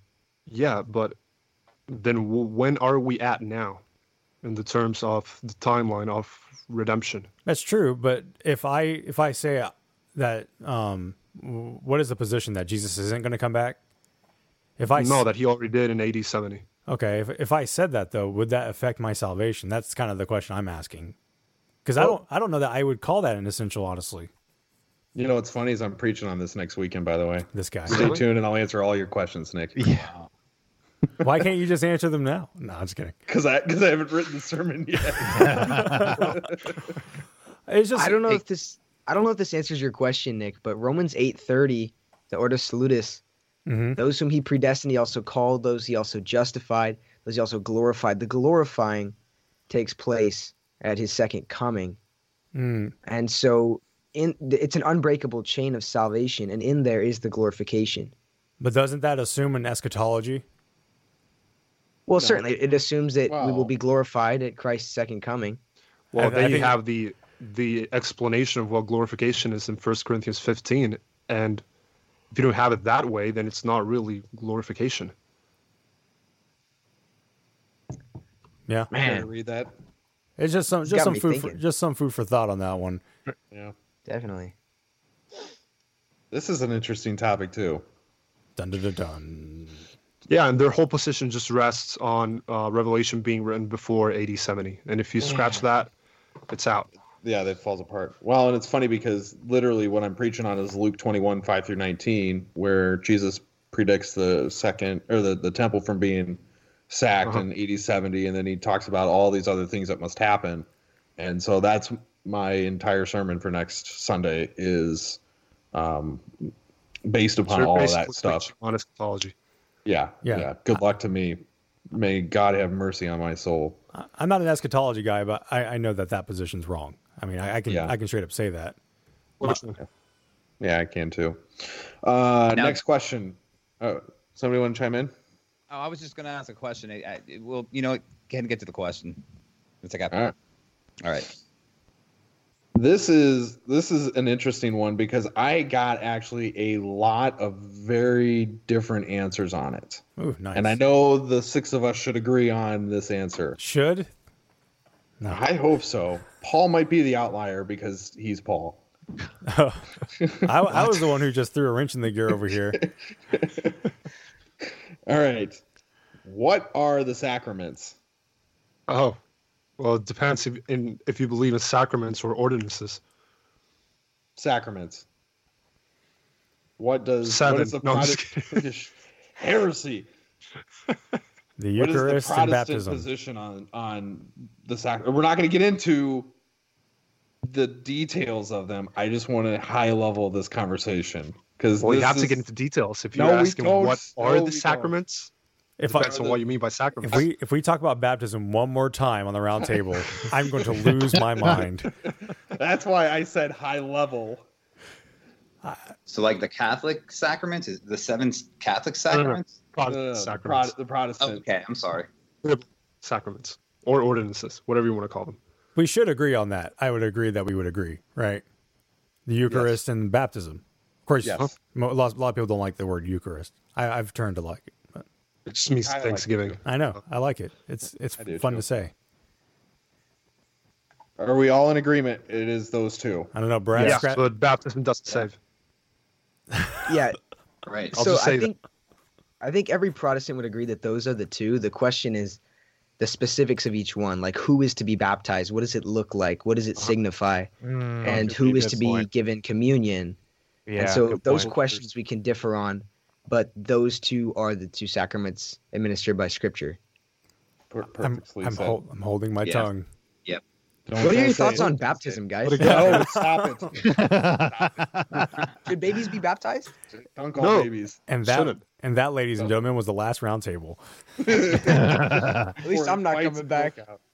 I don't know. Have we talked before on the nature of the Lord's Supper? We have Yeah. Briefly, yeah. it was like Yeah, in the third or fourth one. Well, we just Okay. explained the different views because we talk. I because I remember talking about Zwingli and his view, Mhm.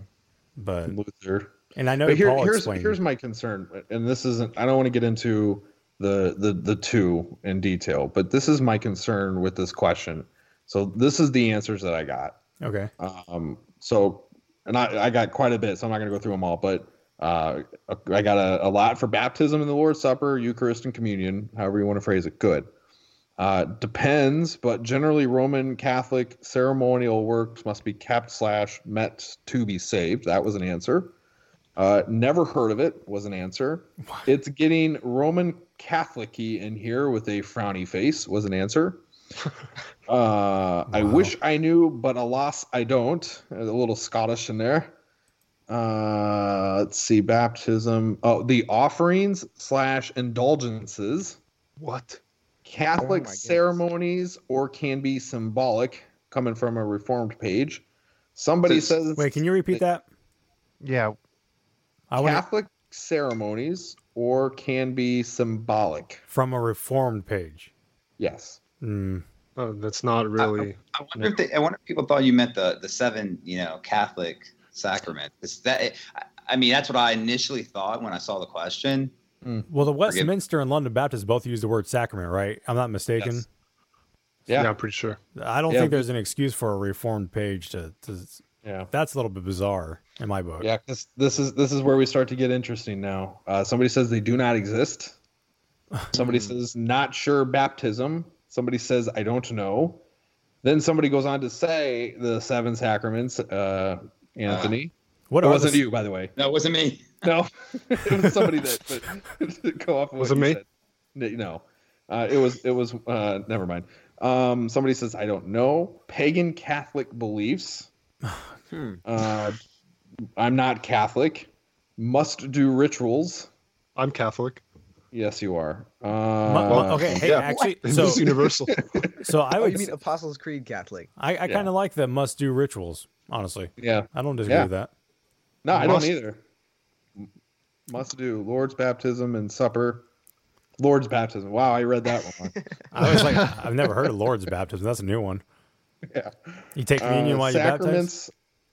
Sacraments are the ordinances that a biblical church is to carry out Lord's Supper and baptism. Okay. I like That's All right, let's go. That's actually a really good answer. Probably the best one I got. Yeah. Um, Lord's Supper and baptism, but I don't hear people use the word only Catholics. So I think it's a terminology thing. It's a, a lot of it is connotation. It's like using Catholic. People like jump on you if you call yourself Catholic. Yeah. Yeah. It's like, no, sorry. Uh, hey, But- Brad, you have the London Baptist right there. What what did it say? I say? do. Yeah. So it says uh, baptism and the Lord's Supper are ordinances of positive and sovereign institution. They are appointed by the Lord Jesus, the only lawgiver, and are to be continued in his church to the end of age. Uh, then it gives a little bit more. Um, it says baptism is an ordinance of the New Testament ordained by Jesus Christ. The Lord's Supper was instituted by him the same night he was betrayed. It is to be observed in his churches to the end of the age a perpetual remembrance and display. Um, that's and then they have um, a couple um, clarifications on who can take communion. Uh, they also talk about the doctrine of transubstantiation and the errors of that. Um, but that is it from a sacrament standpoint. They only list um, the two. All right. Well, and I think I think uh, we can all agree that sometimes the terminology gets lost based upon you know the way the Catholic Church has kind of positioned itself. Um, but I'm I'm really shocked at a lot of the I don't knows and uh, type answers and responses there because I, I I would hope that these people have been baptized and have partaken in communion. Um, and so I think the biggest issue then is what it comes down to is just basic terminology knowledge here. Yeah. I, I just pulled up the larger catechism of the Westminster just for the fun of it. What is a sacrament? A sacrament is a holy ordinance instituted by Christ, wherein by sensible signs Christ and the benefits of the new covenant are represented, sealed, and applied to believers, which are the sacraments of the New Testament, baptism, and the Lord's Supper. Done. Done. So I hope those who answered uh, don't know that they now know. Yeah. All right, question number 10. So we can, hmm, this is a long answer, but if you can do it in under 30 seconds, I applaud thee. Challenge accepted. Is that a King Uh, James only list? Yes. How do you share the gospel with others?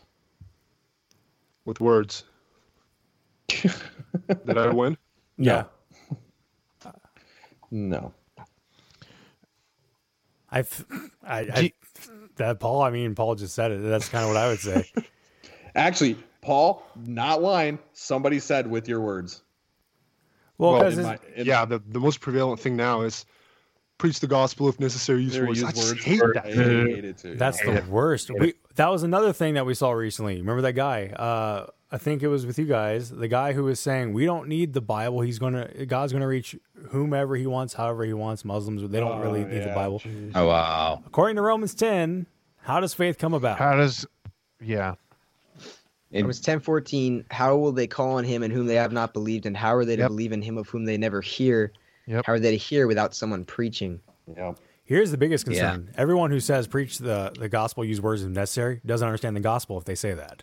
Yeah, Yeah, you're right. Because you have to use words. Um, I guess so. Here's like I, I just want to throw some stuff out, and I want to pick apart some of these. Somebody says love on people. Is that preaching the gospel? No, no, no, no way. It's it could be it could be a uh, a supplemental thing to it, I guess, if supplemental is a good word for that. But it's not. There's the nothing gospel. more loving than to preach the gospel to someone. Yes, Yeah, absolutely. I've been having that conversation too. Yeah. Yeah. Yeah, I get. Yep. Uh, go ahead. And I, I think there's some confusion around preaching the gospel. People kind of distort that and make it into just representing Christ.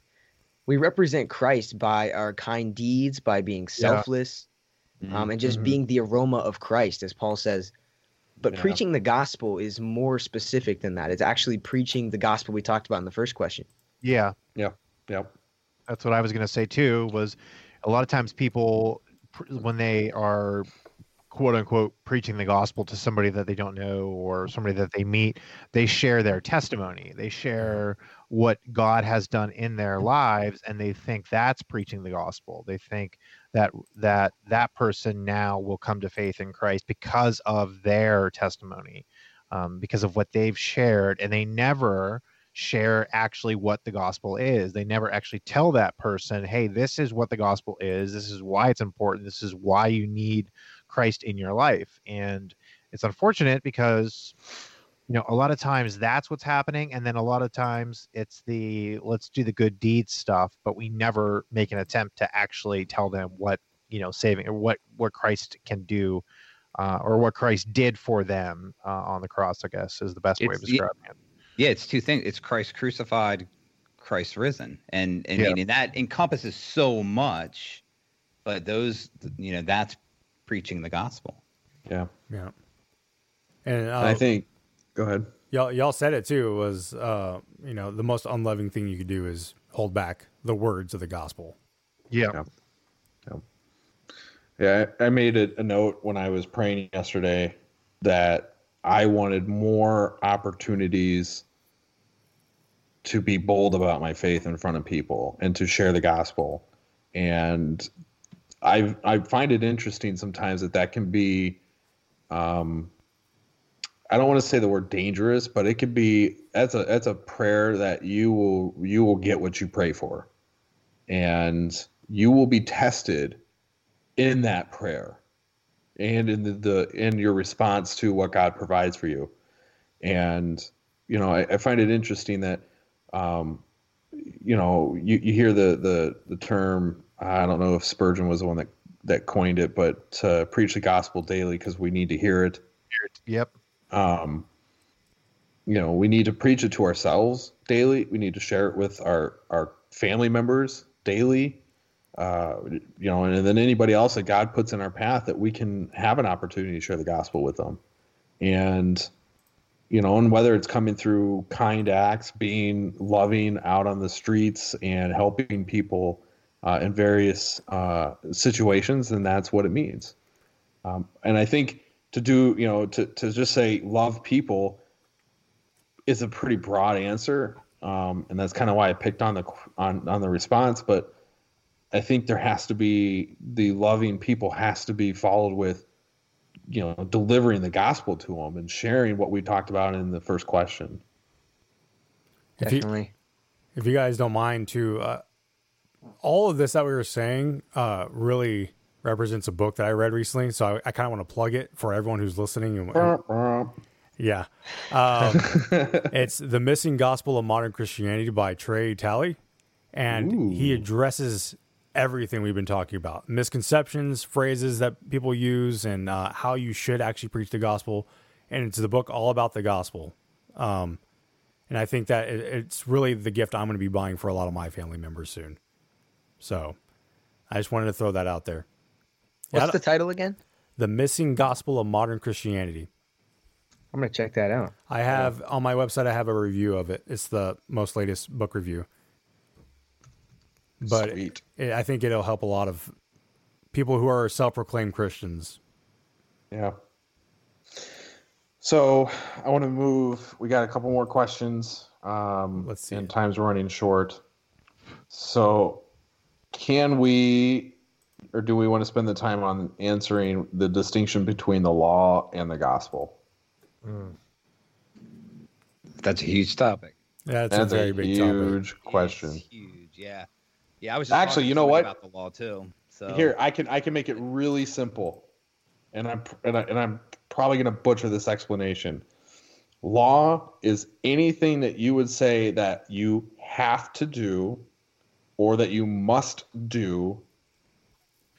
It does not matter what what falls into that because anytime you come in and say, "Well, I have to do this," okay, well now you're falling into the law, and the gospel is anything that Christ has done for you I that was you had no power over.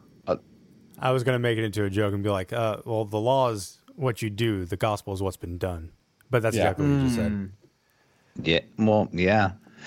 I, I think a lot of people, uh, you know, just to add on to this, because I, w- I was speaking with somebody specifically about, you know, I, they had questions about, well, how did Jesus fulfill the law? Are we supposed to keep um, the Sabbath then? And what day should the Sabbath be on? Is it Saturday or Sunday? So, I mean, it's, it actually would be a great topic for uh, you know another conversation because I, I think it goes deep. You know, a lot of people really they have a hard time wrapping their head around you know that Jesus did not abolish the law; he fulfilled all the law, and that's you know that's why we rely on Christ. That's right. Stephen Furtick said God broke the law, or Christ broke the law for us. You know, Don't I was going to mention started, Stephen Furtick a while ago. That that I was decided not to.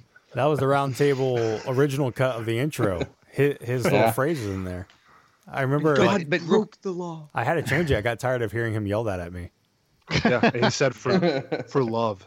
Yeah. But speaking speaking of law, if I could just if I could pick everybody's brain. So with with respect to specifically, and, and the reason I, I'm kind of getting my question in because I know we're running short on time. I'm sorry, Alex. but No, so fire. so with respect to uh hold on, I wrote it down. Just uh, um okay, here it is. Sorry, keeping so keeping the Sabbath. So you know, and I've actually talked to a couple of people about this. You know, and th- is it Saturday or is it Sunday? And I've read I read. I think it was R.C. Sproul saying, you know, it, it's it's really about you know the condition of the heart and, and you know, and setting aside a day for the Lord to you know reserved for Him for and, and to to to worship amongst um, other believers. So does it matter that it's a Saturday evening or or a Sunday? I don't. No. I don't think it matters what just, what day just to is make at your all. answer easy. Yeah, I don't. I don't think it matters what day it is at all. I th- I think No, I mean, could be a Jesus, Tuesday. Jesus is our Sabbath. The Sabbath now is resting in the finished work of Christ. We Right. can Yeah. we can have our breaks from physical labor, but that's not what the Sabbath was a shadow of. It was a shadow of the work of Christ in fulfilling the law. Excellent. Thank don't- you. I don't know. No. I- Uh, all right. So now we've got two bonus questions, and these can be very easy, hopefully. But I actually got a kind of a range of responses. Is faith something you cultivate, or is it given by God? What do you mean Well, by cultivate? Is it something that you make? Is it something that you go after, that you achieve, work towards, uh, build upon, fill up your cup, whatever phraseology you want to use there? Both. Yeah, I was going to say both too. I think of Second Peter. You know, supplement to your faith this, this, and this. Yeah. That's yeah. Yeah. But it starts from God.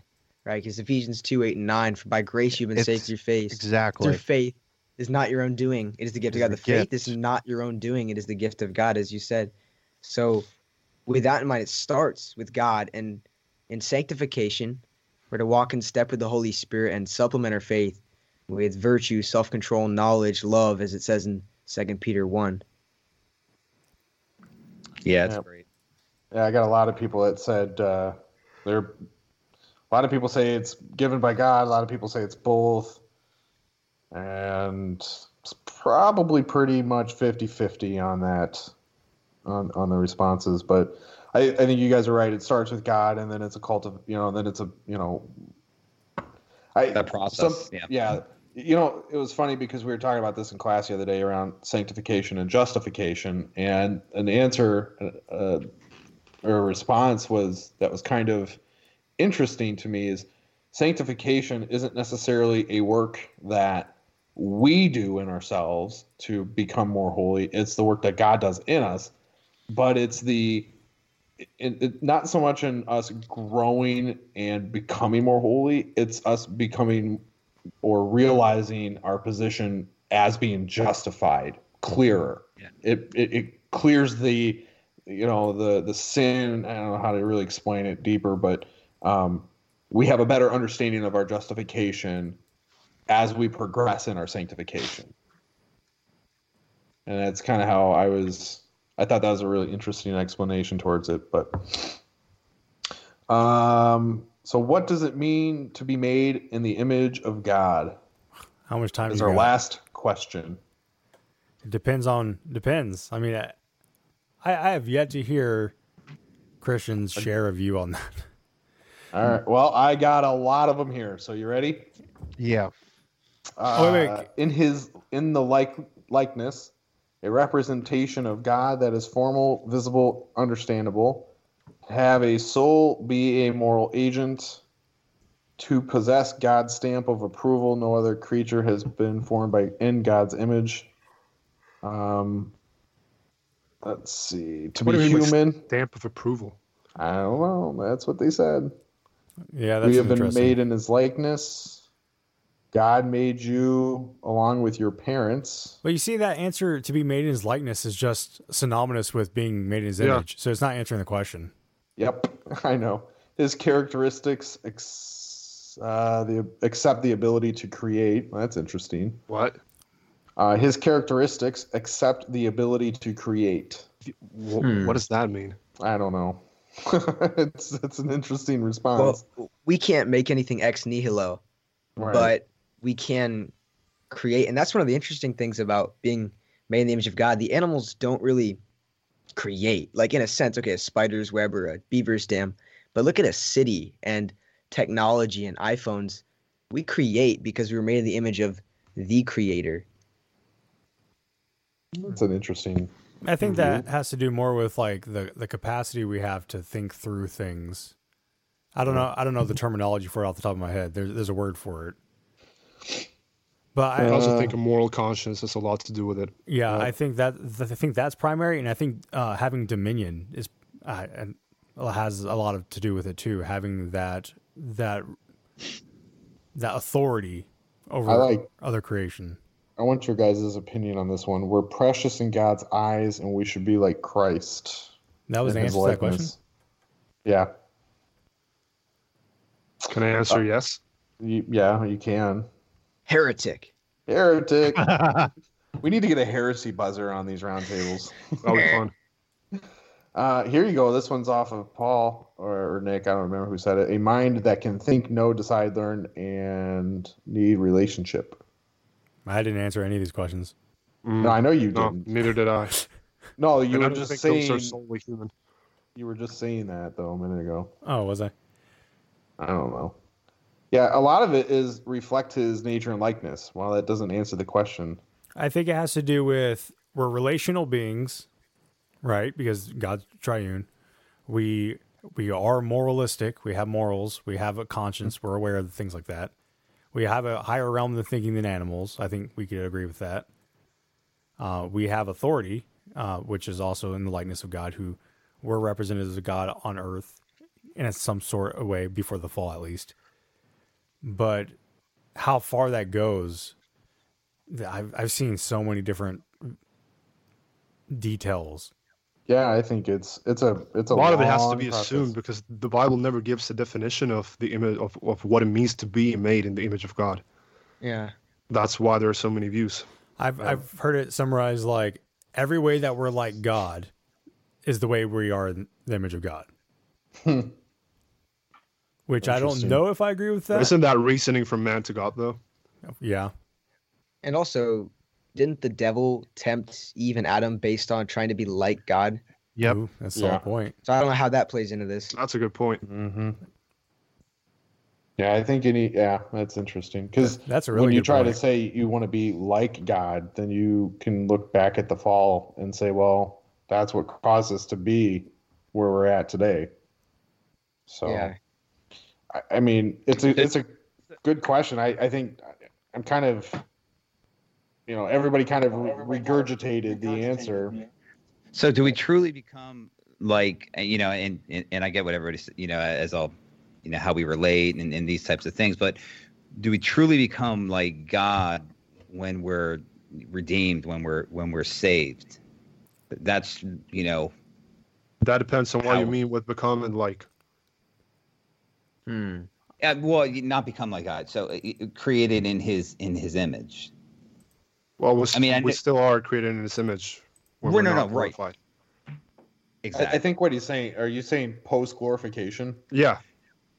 Like in Yeah. heaven, right? Yeah. So what is Yeah. our what is our heavenly body like? Are, are you know what? How closer would we be to God, or are we still? Is there still a, a, a distinction between creator and created? There will Yeah. always be. That 'cause would be we are not yeah. eternal. We had a beginning. God didn't. Yeah. Well, that's an interesting. I think uh, the main point will be that we will be identical to Jesus' humanity, glorified humanity. I I was going to say the same thing, and I was thinking. Yeah. I mean, what is the image of God? You could say it's Jesus.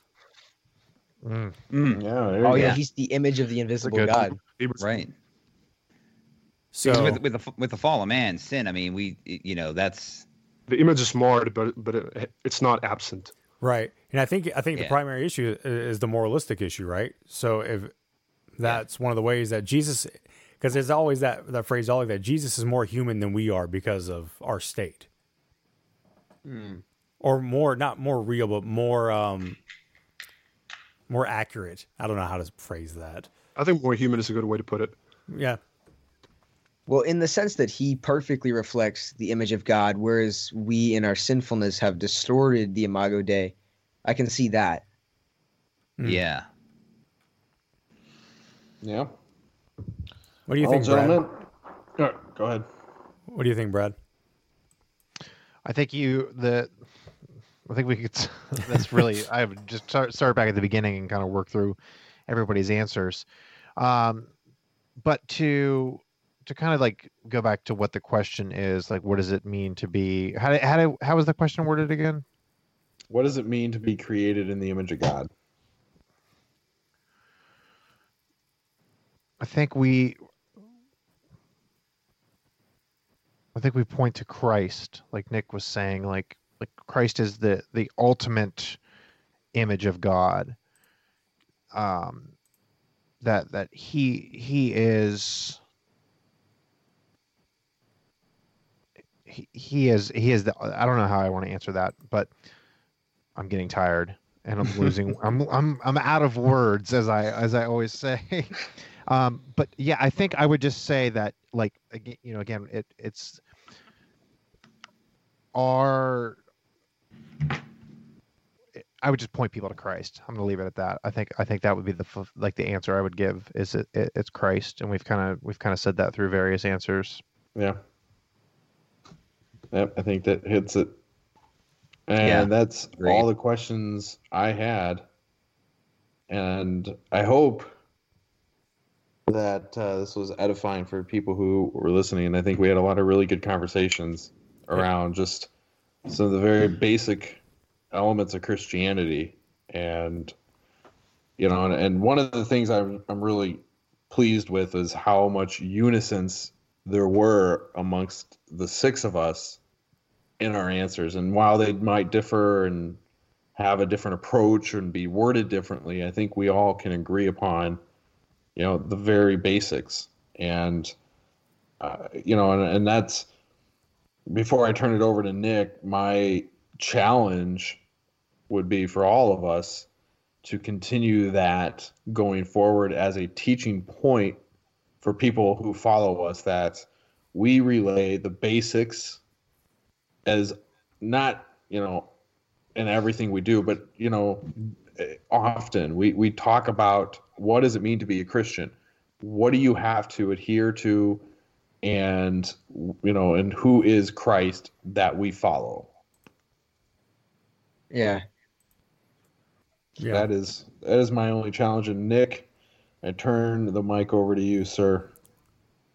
That was Alex and live at 103K, the the job. That was awesome, by the way. It felt like a lame version of a Ligonier Q and A. I I, I honestly I re- think that this has raised the bar for roundtables. I, I I don't play small, so I go big. You know, I noticed you didn't Oh. answer that last question though. I, I noticed you you skipped a couple of them. I did. oh, I, I see one more here. Who should be baptized? Oh. The- well, I I'm not gonna inviting Jason back ever again. I'm gone. I'm done. Well, that uh, that concludes the roundtable nine. We have all these wonderful guests. We'll be sure to put all their information in the descriptions, and that'll be it.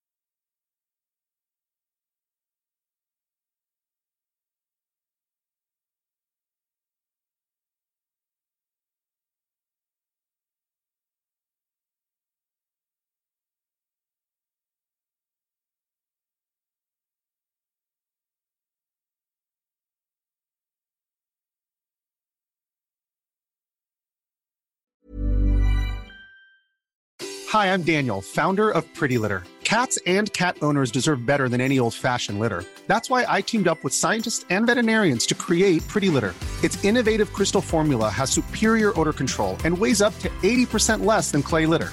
Pretty Litter even monitors health by changing colors to help detect early signs of potential illness. It's the world's smartest kitty litter.